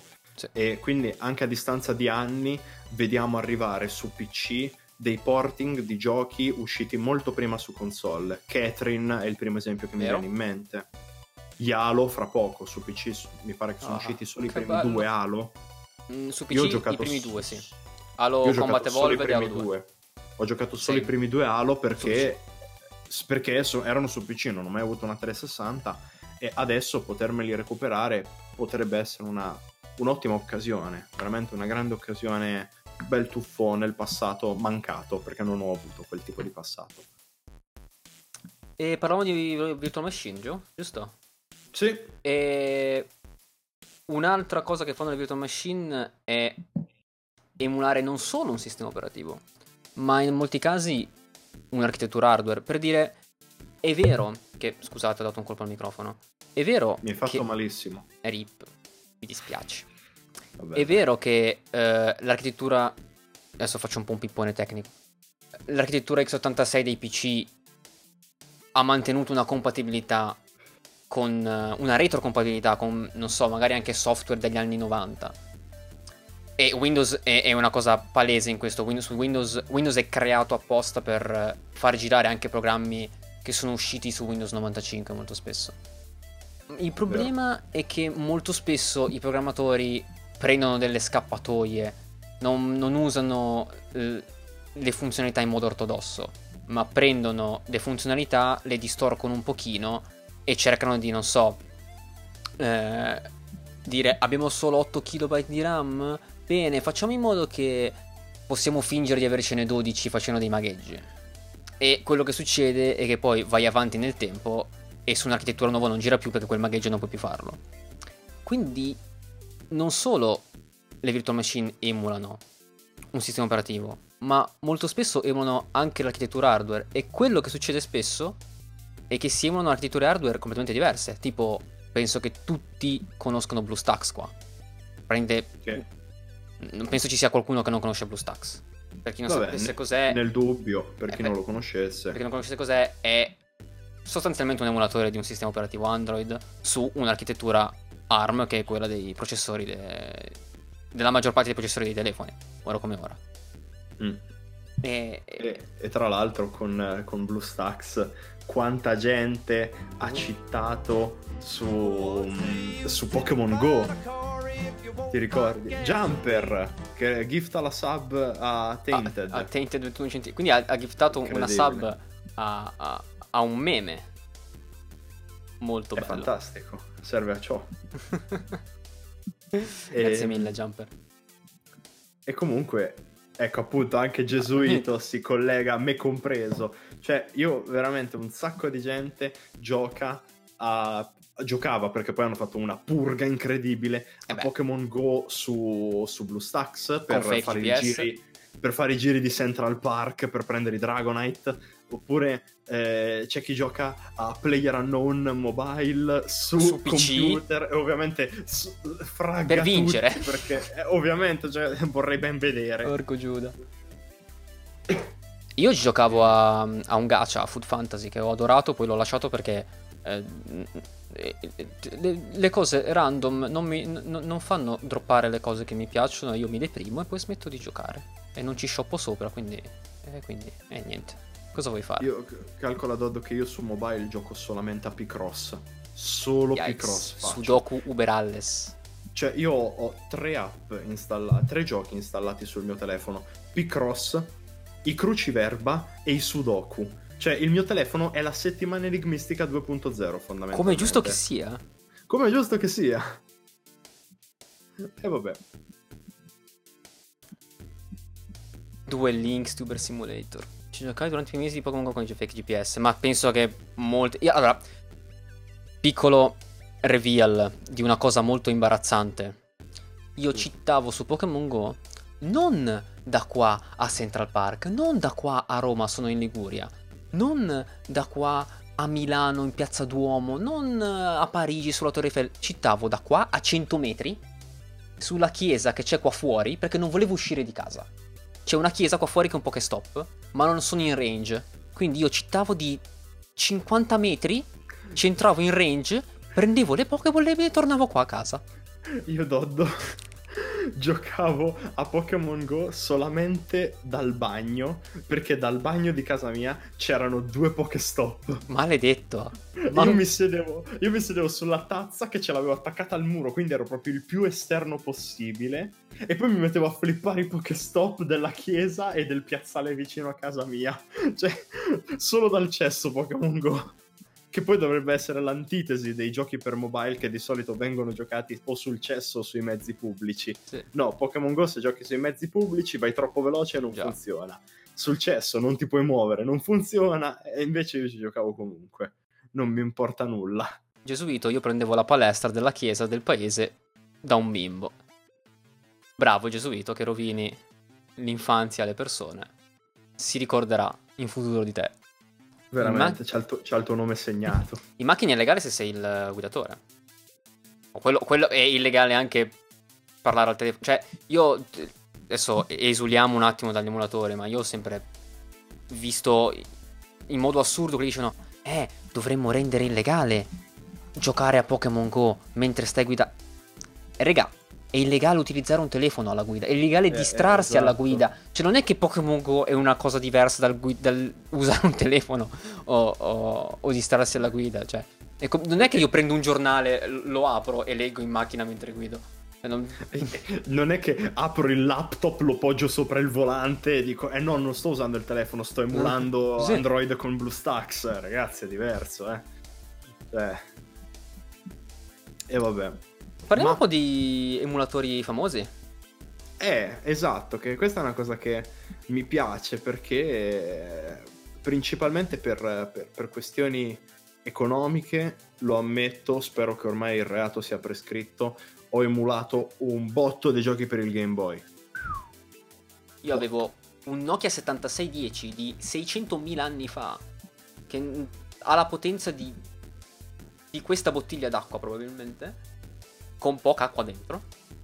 E, e, ci girava l'emulatore del Game Boy, Game Boy, Game Boy Color e Game Boy Advance. Ma perché l'emulatore del Game Boy è, è assurdo. Il Game Boy Color è uscito nell'89 e aveva l'hardware, il Game Boy quello grigio, il mattone, aveva l'hardware del NES praticamente, era poco più potente del NES che è uscito nell'83. Il Game Quindi, Boy Color è uscito... 5 anni di progresso, nullo. Cioè, il Game Boy Color era simile al Game Boy, un pelo più potente, aveva le palette a 16 bit e, e, e, non a 2 bit come il Game Boy Pocket che era solo tipo a, a, a sfumature di verde per chi se lo ricorda. E, e, anche quello è uscito nel 98 con un'architettura che era Tofai 4 volte più potente del NES, che era uscito nell'83. Dopo 15 anni è uscito 4 volte più potente in un periodo in cui PC, in cui, PC, in cui i, i processori raddoppiavano di potenza ogni 18 mesi più o meno quindi... È vero. In quel periodo c'è stata una curva di crescita. Eh, la legge di poi, Moore. Che poi ha letteralmente preparato il terreno per la nostra generazione di smanettoni, fondamentalmente. Eh. È stato eh. quello. In 15 anni è cresciuto di 4 volte la potenza di quella console, di quella, di quella console mentre doveva essere potuta crescere di eh, un anno e mezzo, di 2 alla 10, che non so quanto sia in questo momento, forse è... Uh, Ah, penso che sia tipo 512. Andiamo. 2, 4, 8, 16, 32, 64, 128, 256, 512, 1024. Ok, 1024. 1024 mm. volte deve essere. Campione italiano di 2048. Chi se lo ricorda 2048? Oh madonna che gioco. La moda più bella di sempre, guarda, un giocone. e comunque poi il Game Boy Advance è uscito nel 2001, tre anni dopo il Game Boy Color, e aveva una potenza bene o male paragonabile, paragonabile a uno SNES che era del 1990. 90. Quindi, Quindi 11 anni di scarto, eh. Cioè, nel 2001 ci siamo trovati con una console potente come, un, come una console non portatile di 11 anni prima.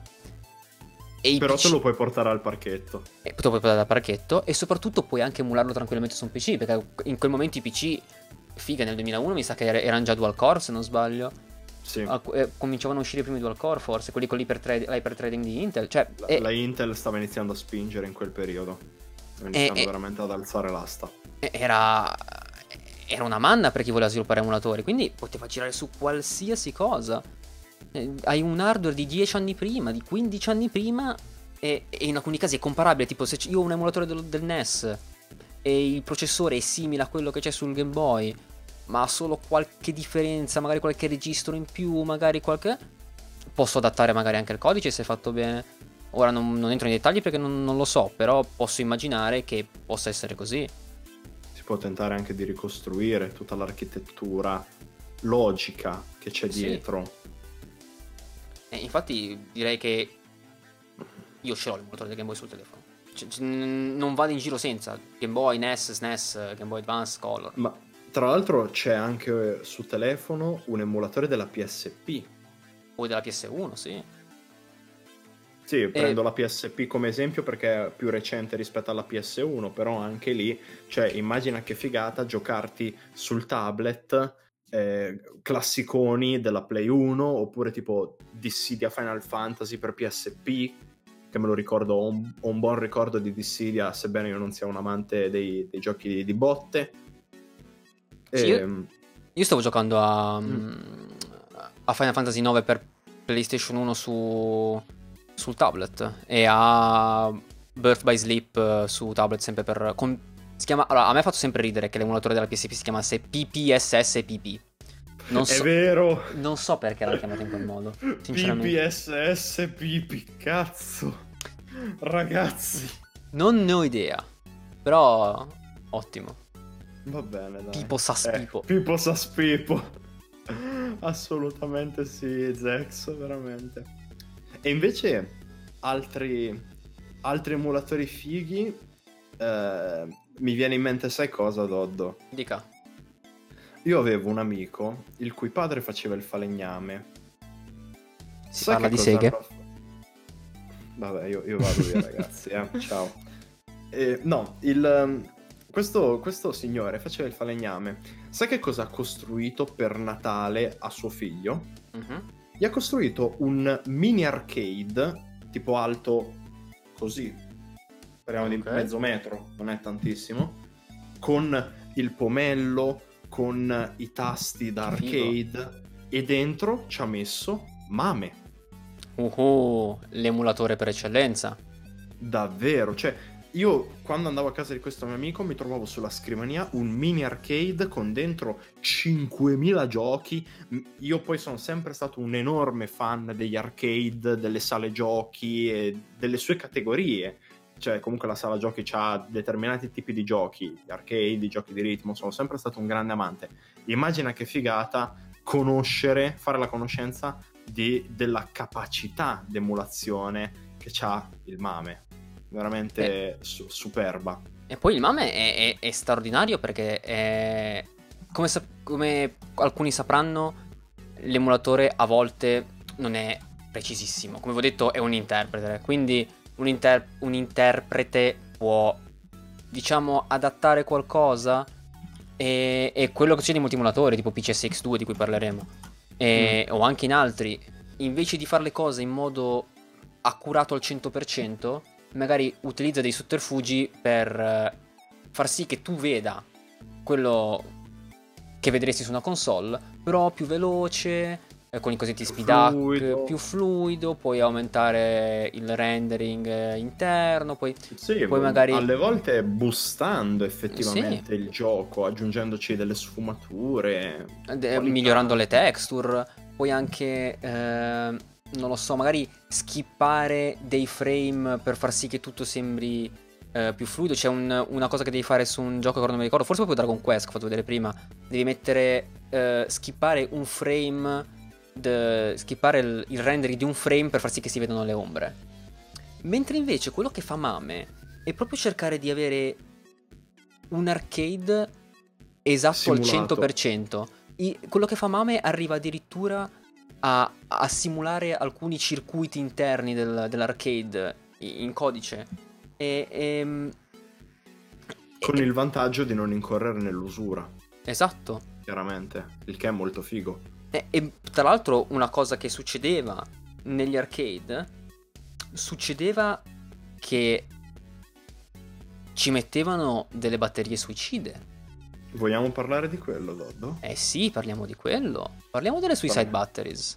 parliamo di come gli arcade arrivassero, arcade intesi come strutture fisiche contenenti videogiochi, arrivassero nelle sale giochi con una danza, sì, una danza, ciao, una data, scusatemi, di scadenza nascosta al suo interno.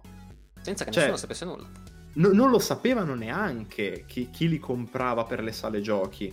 Che le, non so se lo vuoi spiegare tu, però in breve, per farla molto breve, le batterie um, sovraccaricavano, se non erro, la RAM a un certo punto che si, no, si no, distruggeva, no? So, no, no, sbagliando. Eh, eh, diciamo che la batteria... Oh, buona, buonanotte Gesuito, stacci bene. Ah, ciao Gesuito, buona serata, ciao ciao. Sostanzialmente le batterie, c'erano delle batterie che tenevano alimentata la RAM, che per chi non lo sapesse è una memoria volatile. Se tu gli togli l'alimentazione perdi i dati che ci sono all'interno. Non scrive più non, proprio se tipo c'è, sopra scritto qualcosa, tu togli la batteria e, e, sopra non c'è scritto nulla, è tutto zero. Non ci sono più zeri e uni, ma sono tutti zero. Quindi hai perso l'informazione alla fine. fine.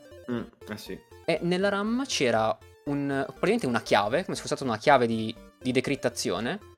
E la ROM su cui c'era il gioco era criptata. Quindi l'arcade si avviava, leggeva in RAM la chiave, prendeva la chiave, la infilava nella toppa, girava e leggeva la ROM. Quando la batteria si scaricava, la RAM perdeva l'informazione.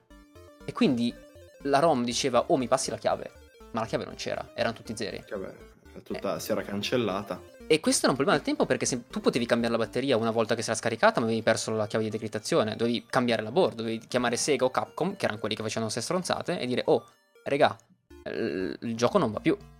Forse cambiando la batteria in tempo? Sì, dovevi... Prendendola prima del suo, della sua definitiva morte. Ma anche lì c'era un problema. Tu devi prendere due fili a 2 volt, o di no, 2.5 forse, attaccarli al, alla board, mantenere la tensione, staccare la batteria, mettercene un'altra, perché nel momento in cui stacchi la batteria tu perdi l'informazione. Ah, è vero. Cioè, è, Cristo, è, un è intervento un, chirurgico. È una bastardata. Eh, vol- è una bastardata. Tra l'altro, parlando di questo discorso delle batterie suicide, mi ritorna alla mente quando alle elementari partivano i pianti isterici dei miei compagni che all'improvviso si ritrovavano Pokémon completamente fottuto senza la possibilità di salvare e all'epoca non c'era un, uh, uno slot di caricamento, tu salvavi, sovrascrivevi quel salvataggio. Quindi una volta salvato con il gioco corrotto, avevi il gioco corrotto in eterno. E questo anche era era legato alle batterie, vero? Mi sembra di aver sì. letto in giro. Cioè, che non... si scaricavano e non potevano più scrivere sulla memoria. Sì, la memoria non, non, veniva, più, non veniva, più, salvata. Non, non, riusciva più a essere. Ora, qui, su questo ho, mi sono informato poco. Però era comunque un problema di, della batteria tampone. È la stessa batteria tampone che avete sulle schede madri, quella che si consuma dopo 10-12 anni. Era sempre mm. quella. È una batteria che tiene vive alcune impostazioni. E quando muore si saluta muore. un po' tutto. Eh già. Mu- muore, fine, tanto quando muori che succede, basta. E sì, que- quella del Nintendo più che una bastardata lo definirei come un, un limite tecnico, è possibile? Eh, penso che si potesse fare in altro modo, infatti se, non, se ti ricordi nei giochi tipo Zaffiro, e Rubino e Smeraldo viene tipo, esce fuori, eh, puoi salvare ma eh, l'orologio interno del gioco non funziona se tu adesso eh. prendi una. Un, se io prendessi una delle mie, dei miei giochi del, dell'Advance, verrebbe fuori. Eh, puoi salvare, però il, gli eventi legati all'orologio interno non funzionano più. Quindi, in qualche, quindi in qualche, modo l'hanno risolto. Sono, ah, sono passati dalla memoria. Dal, da una ROM a, alla memoria flash, se non sbaglio. Una roba del genere. Ah. Posso sbagliarmi. Posso so, so, so, so che sono passati alla flash, però. Infatti, questo ricordo dei giochi Pokémon corrotti non ce l'ho legato a, a Rubino, Smeraldo e Zaffiro, che comunque personalmente rimane la mia generazione di Pokémon preferiti. Buonanotte, ciao, Liotta. Ciao Spectre, buonanotte. Grazie per essere passato.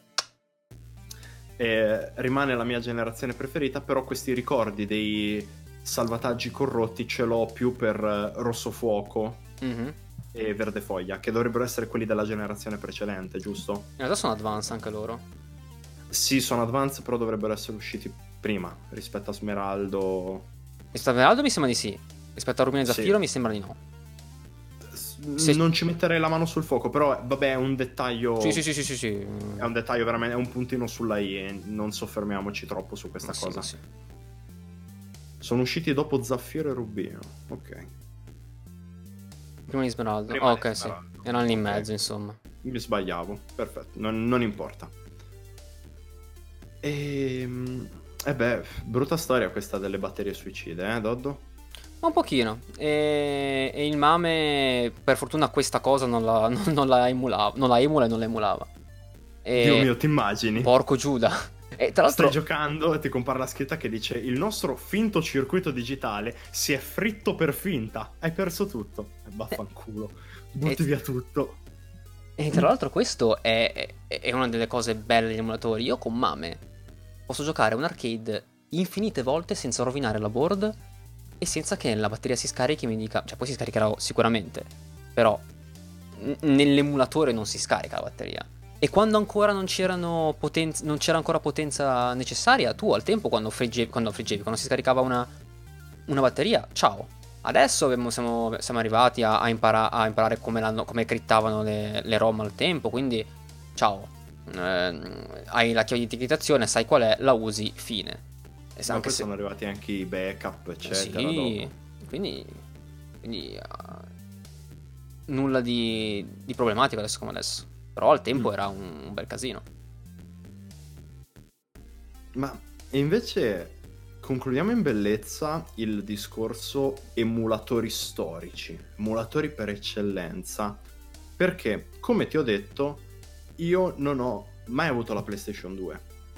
Ho Mm. sempre avuto, ho avuto prima la Play 1, poi la Play 3.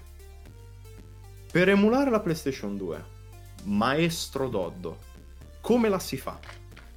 Ci sono tanti, Risolvicela. ci son tanti emulatori per la PS2, ma in realtà ce n'è uno della PS2.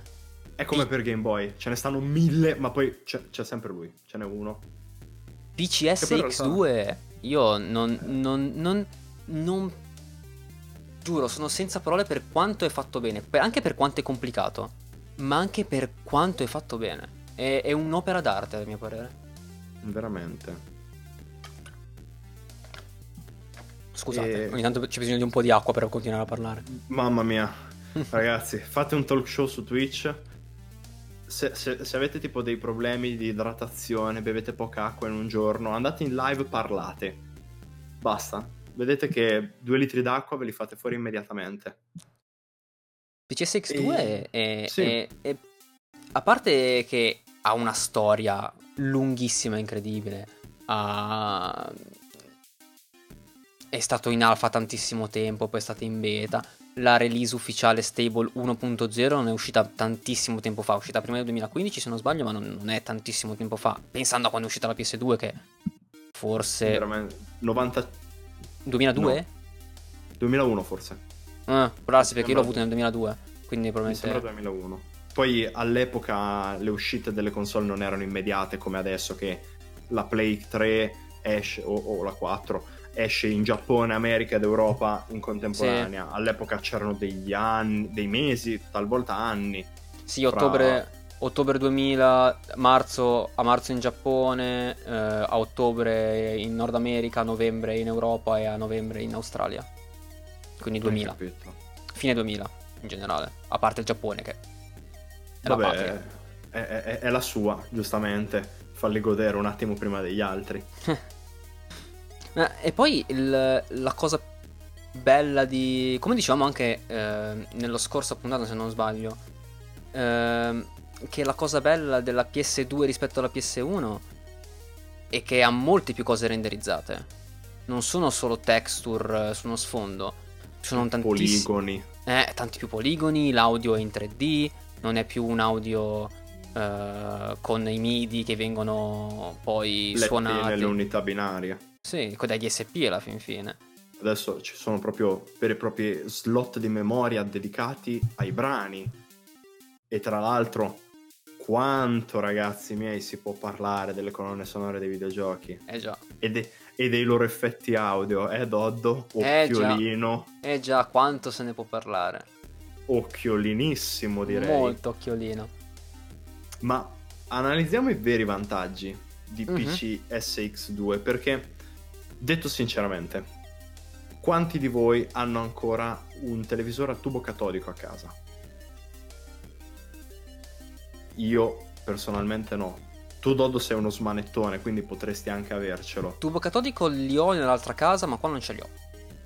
Ecco, cioè io se volessi giocarmi alla Play 2 mi servirebbe un cavo SCART. Cioè io non so manco più dov'è il cavo SCART. Io lo so, Poi- ma non voglio di prenderlo per dire. Cioè, poi dove lo metto? Poi rischio comunque di friggermi la PlayStation. Metti che capita un calo di tensione, un fulmine mi manda via la luce a casa, ho la Play attiva, io la friggo.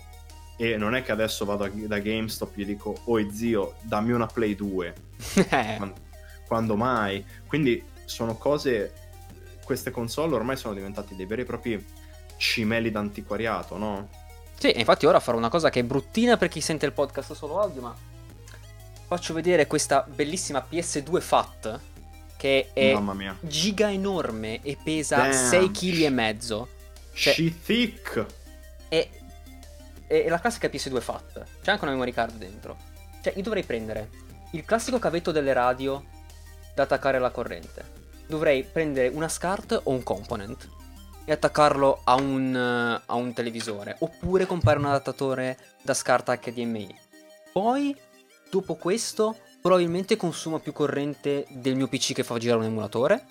Esatto. E soprattutto quello che vi faccio vedere ora, sempre, scus- sempre mi scusino gli ascoltatori del futuro, ma vi faccio vedere la differenza abissale che ci può essere tra un gioco a risoluzione nativa su, su PS o su PC con eh, l'emulatore. E ora Yashi mi chiede di girare il simbolino della PS2 sulla console e lo farò, anche se io lo tengo in orizzontale di solito, e lo farò facendo sentire il rumorino. Non si è sentito. E vabbè. Comunque l'ho fatto. ASMR. ASMR pomelletto della PS2. Comunque, ora guardiamo se riescono a fare come l'altra volta e fare una figura barbina. Mettiamo un secondo in pausa la musica e guardiamo un attimo questo gioco. Ci abbiamo il momento cinemino. Esatto. podcast. Mettetevi comodi, ragazzi. Perfetto. bello. Ora vi faccio anche vedere. Prendo un attimo il gioco che non è più qui. Allora. Mhm. Che, che cosa ci vuoi mostrare? Vi mostro Dragon Quest La mia. 8. E in 16 noni c'è la pace tutto quanto. Come vedete, la risoluzione è bassissima. Questa è la risoluzione nativa della PS2. È- tutto blurrato perché ovviamente è un po' scalato rispetto a quello che vedremo eh, su una PS2 vera e propria. Su PS2 è, è quasi in formato 1, è quasi un quadrato. E, e quindi, come vedete, è tutto molto, ehm, molto opaco, molto poco definito. E, Un po' strecciato. un po' strecciato.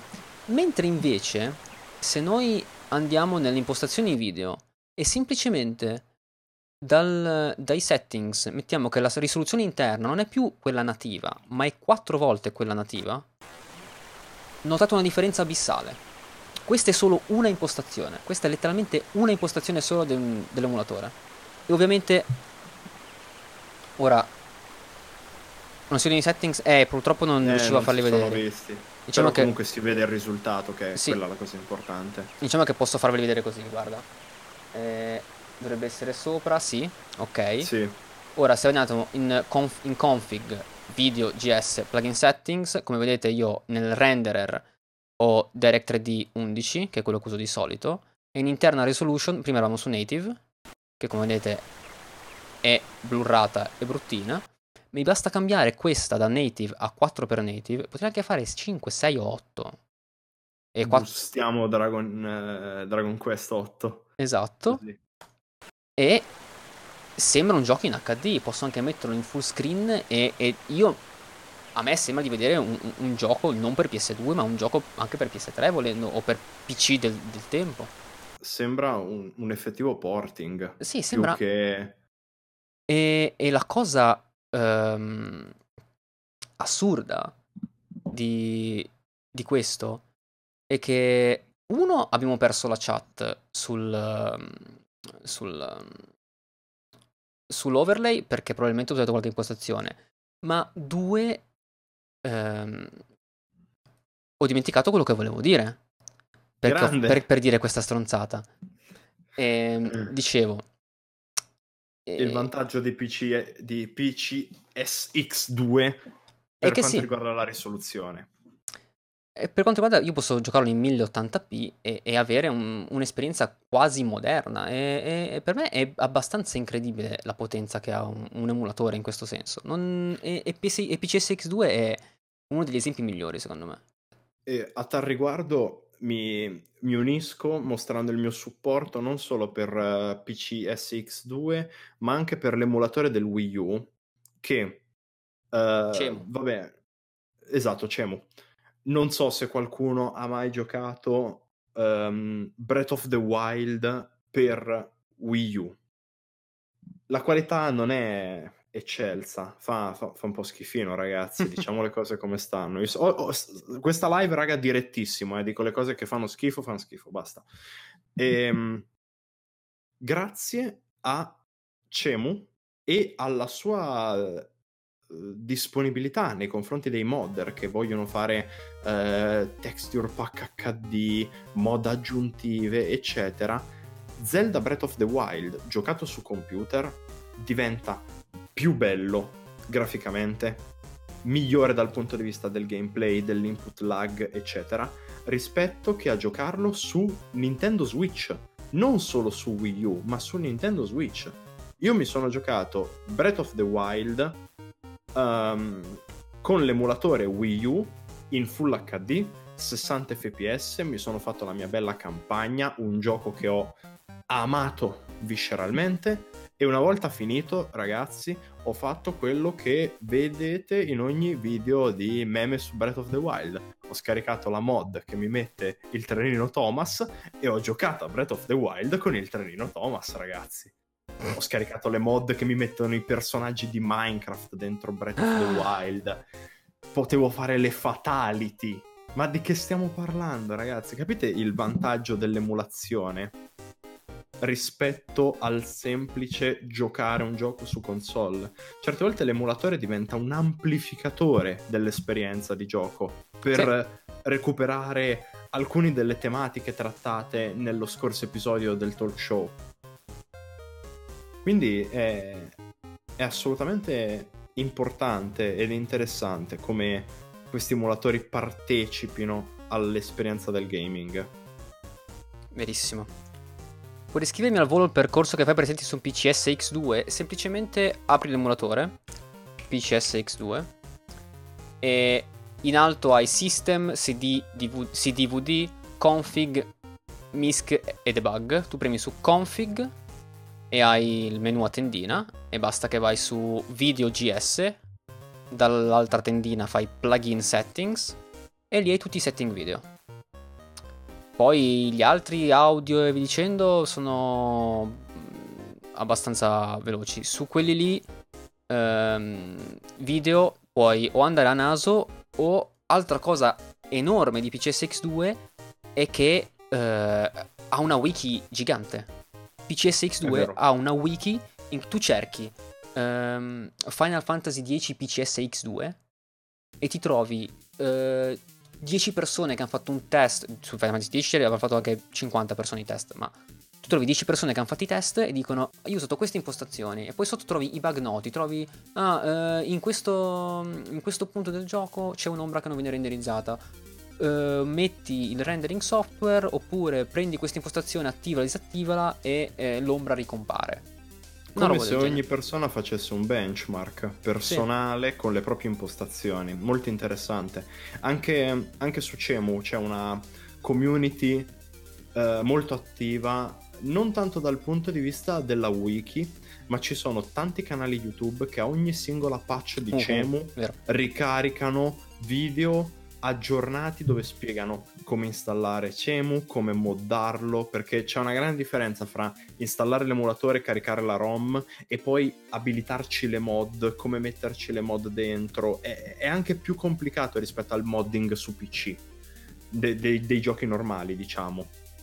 Quindi è, è effettivamente utile avere delle community così appassionate e pure perché questa gente qui non lo fa per dire ah boicottiamo Nintendo e emuliamo i loro giochi. Assolutamente, Assolutamente no, no. Assolutamente no. C'è, un- c'è uno spirito molto più, molto più sportivo e, e gentile dietro. Non c'è un, un istinto di ribellione, c'è una voglia di condividere un piacere che altrimenti sarebbe limitato a una console o a una regione geografica. Ma poi nella roba. Nintendo c'è una community di homebrewer che è infinita. Per il Nintendo 3DS c'è di tutto di homebrew. Di tutto, di tutto. Ma Nintendo ci ha sempre avuto questa forte peculiarità, eh. Anche perché, dicevamo prima, essendo meno potenti è più facile farci dei giochi perché sono cose già conosciute, sono architetture già conosciute perché sono più vecchie.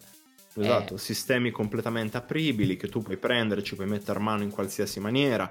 Cioè, per, per moddare Pokémon rosso ci vuole letteralmente un, Un programma. programmino.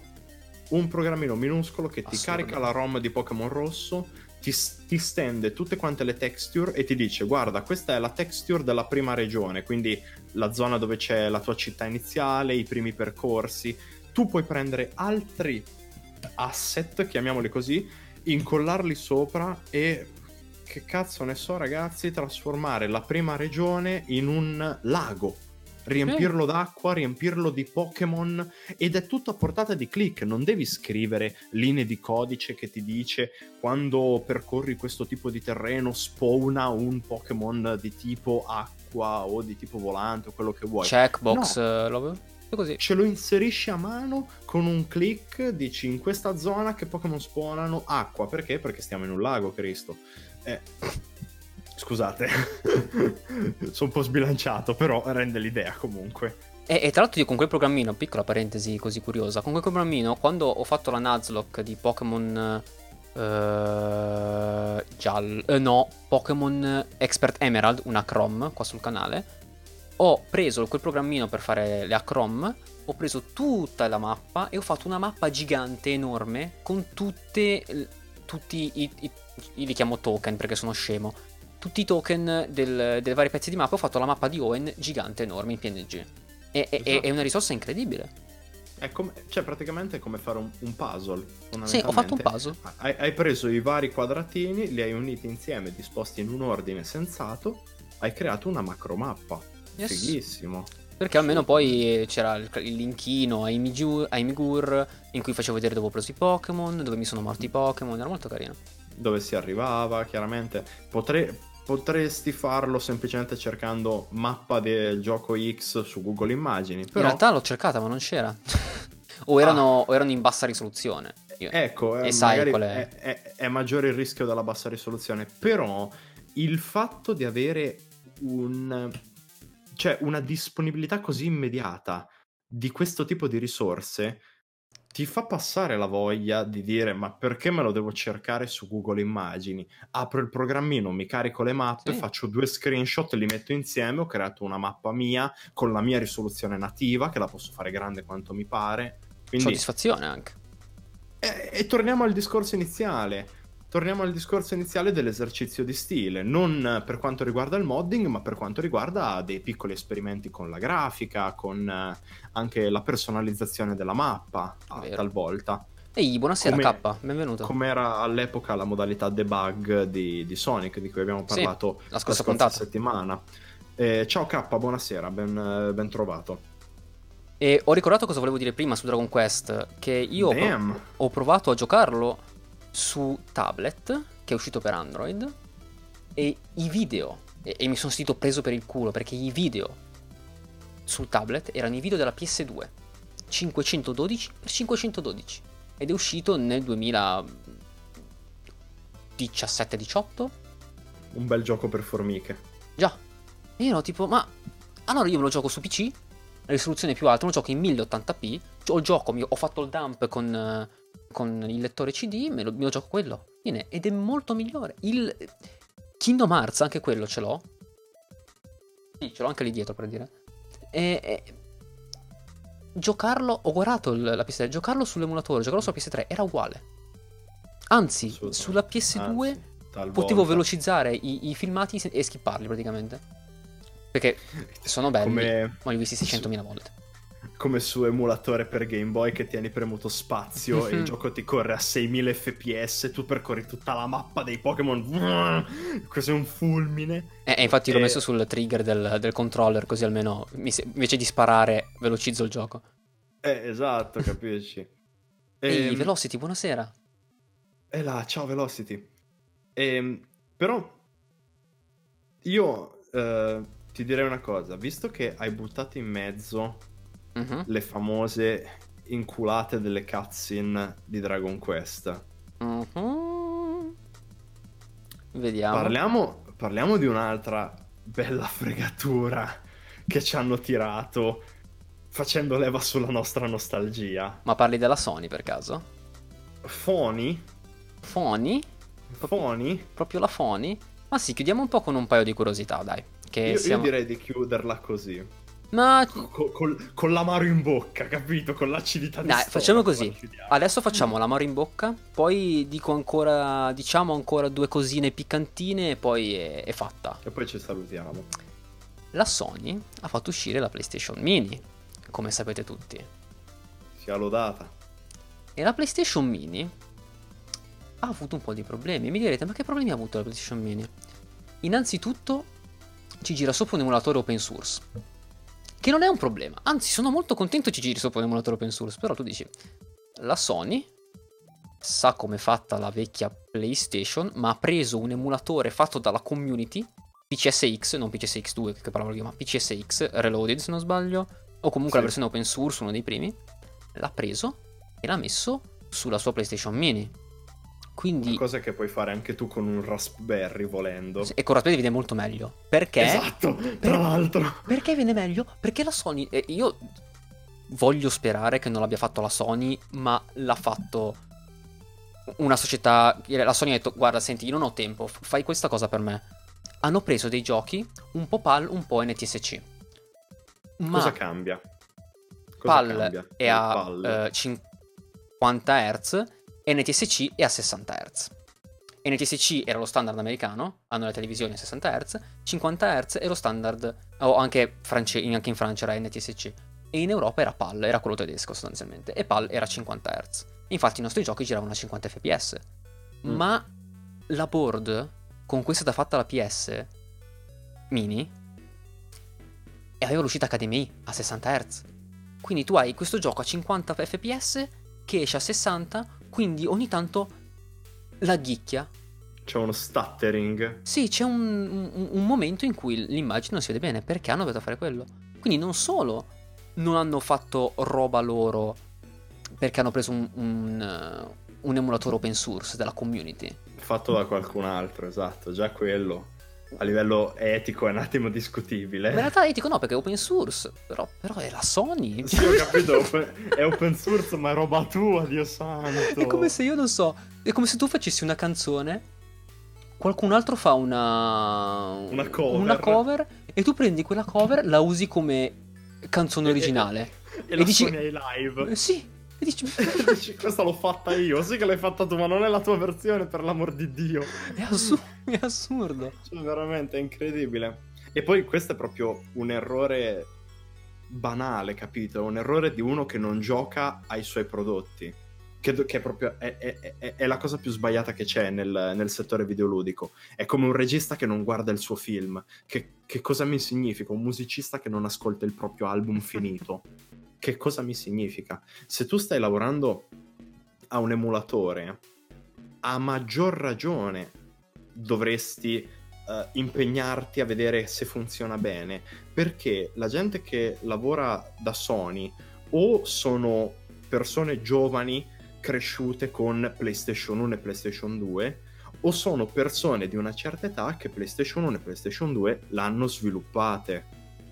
Quindi da, dal punto di vista interno alla società dovrebbe esserci una presa di coscienza collettiva che, che dice cazzo dobbiamo fare una cosa che renda gloria e omaggio yes. alla cosa più grossa che abbiamo fatto perché fondamentalmente la PlayStation 1 è stato il grande boom poi c'è stato un innovarsi su innovarsi perché però era più piratabile del 64 Esatto, perché era molto più piratabile dell'N64. Però capisci? Ci dovrebbe essere proprio un istinto paterno che ti fa dire Sì. riportiamola più figa di prima. Non che facciamo un errore banale come la facciamo uscire in HDMI, quindi gira a 60 fps, ma poi utilizziamo la versione che gira a 50 Hz e quindi crea dei problemi di stuttering. Ma piuttosto, se ti vuoi risparmiare la fatica, mi fai uscire un, eh, una, una PS Mini in HDMI, ma con i frame loccati a 50. Oppure, Così i giochi N- NTSC non eh, ne risentono di 10 fps. Però almeno sono 50 fps fluidi per quelli e per i PAL. eh, ma in realtà No. mi sa che stutter anche se locchi un 60-50, cioè perdi del... I mod devono semplicemente prendere i giochi... Cioè, perché quello che, che è assurdo è che loro ce l'hanno le versioni NTSC, cioè, ce, l'hanno tutte. Cioè, sono... Sono... figa. Anche internet ce le ha. Sì, ma penso che abbiano... Non vorrei- eh, io ora dico una cosa che è completamente speculata, ma penso abbiano anche scoperto che i giochi non l'hanno presi da un loro archivio, ma l'hanno presi da internet. Ora vorrei, devo controllare, non, non sono sicuro, ma sarebbe veramente un meme. Ma quello che potevano fare era... Vai. Io mi immagino questo dipendente della Sony che dal suo ufficio cerca tipo Crash Bandicoot ROM e gli compare il capo, gli sfonda la porta con un calcio e fa cosa hai fatto? Cosa stai facendo, maledetto? Eh, sta cercando una ROM. Ma poi eh, ho visto una- un, eh, un tear down di Gamers Nexus, che è un canale su YouTube. Hanno smontato Sì. la PS Mini e ha fatto proprio, hanno fatto proprio, quest- proprio questa analisi del- dei frame e tutto quanto. E i cast, del, ehm, i cast per la plastica dei controller sono, sono quelli originali. Praticamente sono i cast de- del 1990 qualcosa.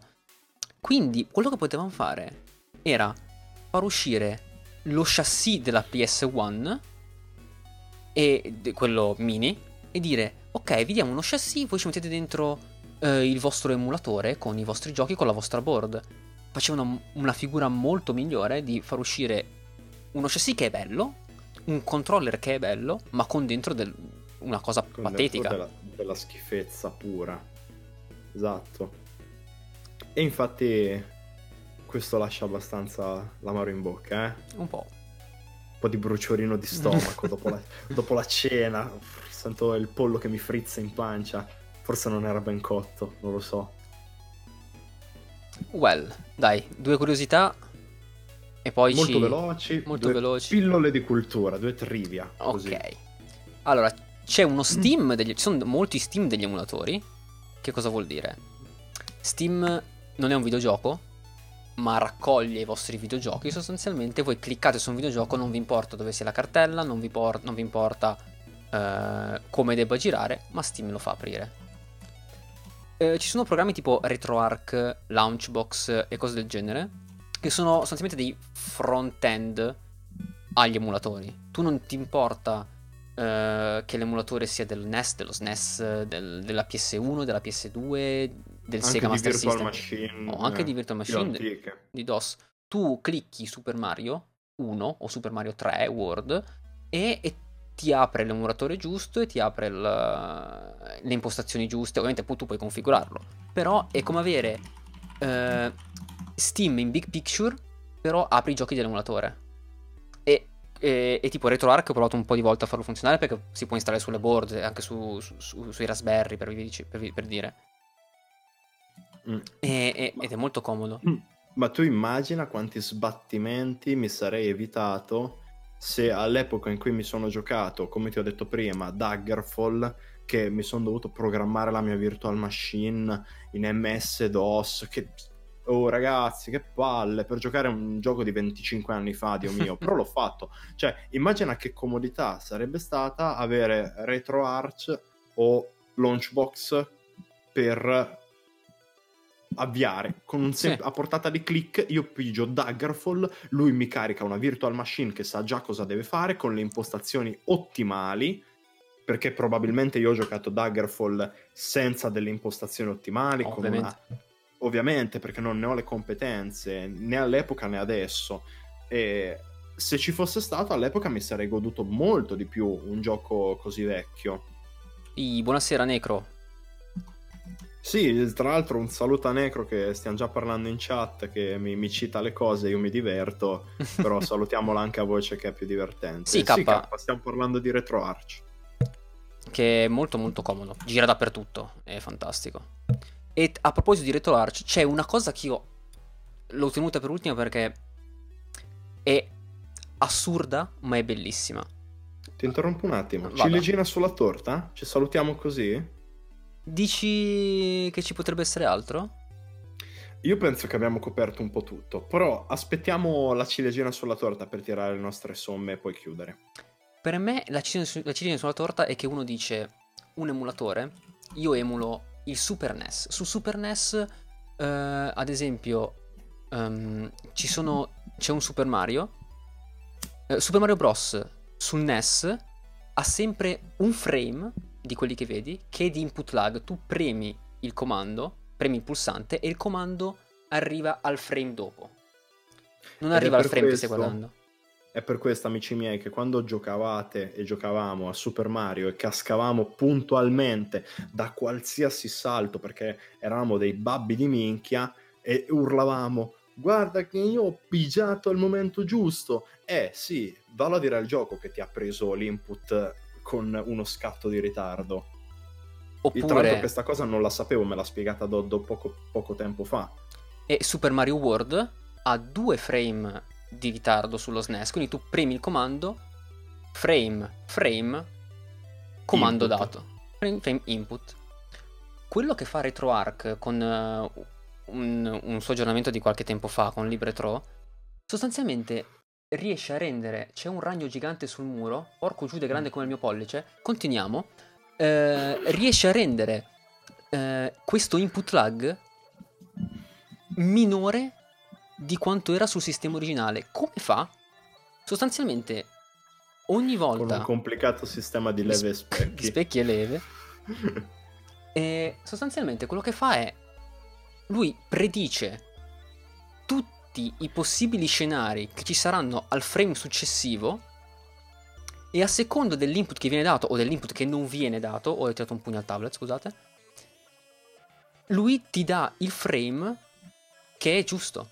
Quindi essenzialmente lui, con la potenza che abbiamo adesso, possiamo metterci sul NES, sullo SNES, su queste console con poca potenza, di renderizzare volendo tutti gli scenari possibili quasi, 1, 2, 3, 4 frame, andare nel futuro, cioè è come se lo SNES, tu avessi uno SNES e lo SNES dicesse ok, io sono nel futuro. Calcolo tutte le tue mosse. Sì, io vedo il futuro e so cosa stai per fare. Quindi, appena premi il, il, il, il pulsante, io quell'input te lo do. Anche se è scomparso il ragno. Oh an- mio dio. Anche se eh, non potrei farlo. Raga, sono inquietato a merda, scusate. Anche se non potrei farlo normalmente. È come se tu avessi un emulatore capace di predire il futuro. Che gran figata. E poi, Doddo, adesso ti interrompo un attimo, però guarda il miracolo della diretta, la magia del talk show, che già Yashi ci ringrazia, anzi ti ringrazia, perché dice mi hai salvato la vita con quel 4x sulla grafica nativa, ora ho mille volte più voglia di giocare a persona. Cioè, capite ragazzi, noi, noi siamo qui per, per, aiutarvi, per salvarvi. Io per dire cazzate, Doddo per fare spiegoni tecnici che hanno un fine sensato, perlomeno. E guardarmi attorno con fare circospetto. io, detto sinceramente, io ho un'aracnofobia terribile, ma del tipo che ci svengo. Quindi se io mi fossi trovato un ragno in live avrei detto, vabbè raga, ciao, ciao, ciao, eh, vado via. Vabbè, non so cosa dirvi, ragazzi. Io sono qua inquietato a merda. Cioè, fosse ancora lì non mi inquieterebbe. Però, visto che è scomparso nel nulla, mi inquieta abbastanza. Eh, quello è il problema, capisci? Ah, quindi direi che bene o male abbiamo coperto tutto. Perché nasce un emulatore abbiamo detto il, la differenza tra un emulatore, un simulatore e una virtual machine, non solo videogiochi, uh, sistemi operativi tipo Android su cui possiamo giocare i giochi per il telefono, esempi notevoli, Mame, PCSX, Cemu, ci siamo indicati di Citra che è per il 3DS, però è come Cemu alla fin fine, è sì. emulatore del 3DS. E... Abbiamo fatto i nostri throwback ricordandoci di momenti passati di gioco, abbiamo stimolato eh, negli spettatori stimolato. la voglia di... Eh vabbè, abbiamo stuzzicato la voglia degli spettatori di riscoprire vecchie glorie adattate alle esigenze grafiche comunque che l'occhio vuole nel 2019. Quindi, secondo me, abbiamo fatto un bel servizio per la comunità. Così, te la metto mm. lì. Ti vedo abbastanza preoccupato per il ragno, amico mio. no, Molto. figurati. Non sto no, guardando no, Aiuto. Eccolo. Oh, grazie, sei lì. Grazie mille. Oh, ma grazie Cristo. cosa? Ma dagli fuoco. Cristo, ma fosse qua sotto su, sui miei piedi sarei molto più preoccupato. Madonna, mi sono, to- mi son toccato il piede con la ciabatta, mi sono fatto paura da solo. Aiuto. Uh... Vabbè. Stiamo degenerando. Due ore di talk show, raga. Se arriviamo alla terza ora siamo fuori di testa. È, è delirio. Un mi- un'ora, 59 minuti e 50 secondi in questo momento. Aspettiamo 10 secondi e festeggiamo a sto punto. Yes. Allora... Dacci tu, dacci tu il countdown eventualmente. Eh, siamo già oltre, a 4 secondi. Ole! Con un ritardo epico. Però va bene. Che facciamo, Doddo? Non lo so, però è partita da sti cartridge. Beh, è partita da sti cartridge. Ti è arrivato Ula. anche un bitterone da Luke. Grazie, Luke. È partita da sti cartridge, amici miei, che è la sigla ufficiale dello show realizzata da M2, questo musicista sconosciuto di cui non si conosce l'identità, ma tuttavia bravissimo e eccellente non si sente mazzo, Dodo alza il volume. Devo abbassare Dusty. Dica, dica. Aiuto. Vai, vai. Ora si sente. Ora si sente, Aiuto. vai, vai. Che difficoltà tecniche, scusate. E ragazzi miei, se è partita Dusty Cartridge a volume anche troppo sparato a quanto pare. Ehm, però Dusty Cartridge cosa rappresenta? è la canzone che sentite prima di vederci apparire in live, è l'ultima canzone che sentite prima di salutarci. Tiriamo un po' di somme. È finito il primo episodio, questo è de, de facto il secondo episodio dopo l'episodio 0 sul cheating. Abbiamo a- altri argomenti da trattare, sempre legati alla cultura e alla storia videoludica. Nel prossimo episodio, lo possiamo già dire, eh, tratteremo un argomento a me personalmente molto caro, mm.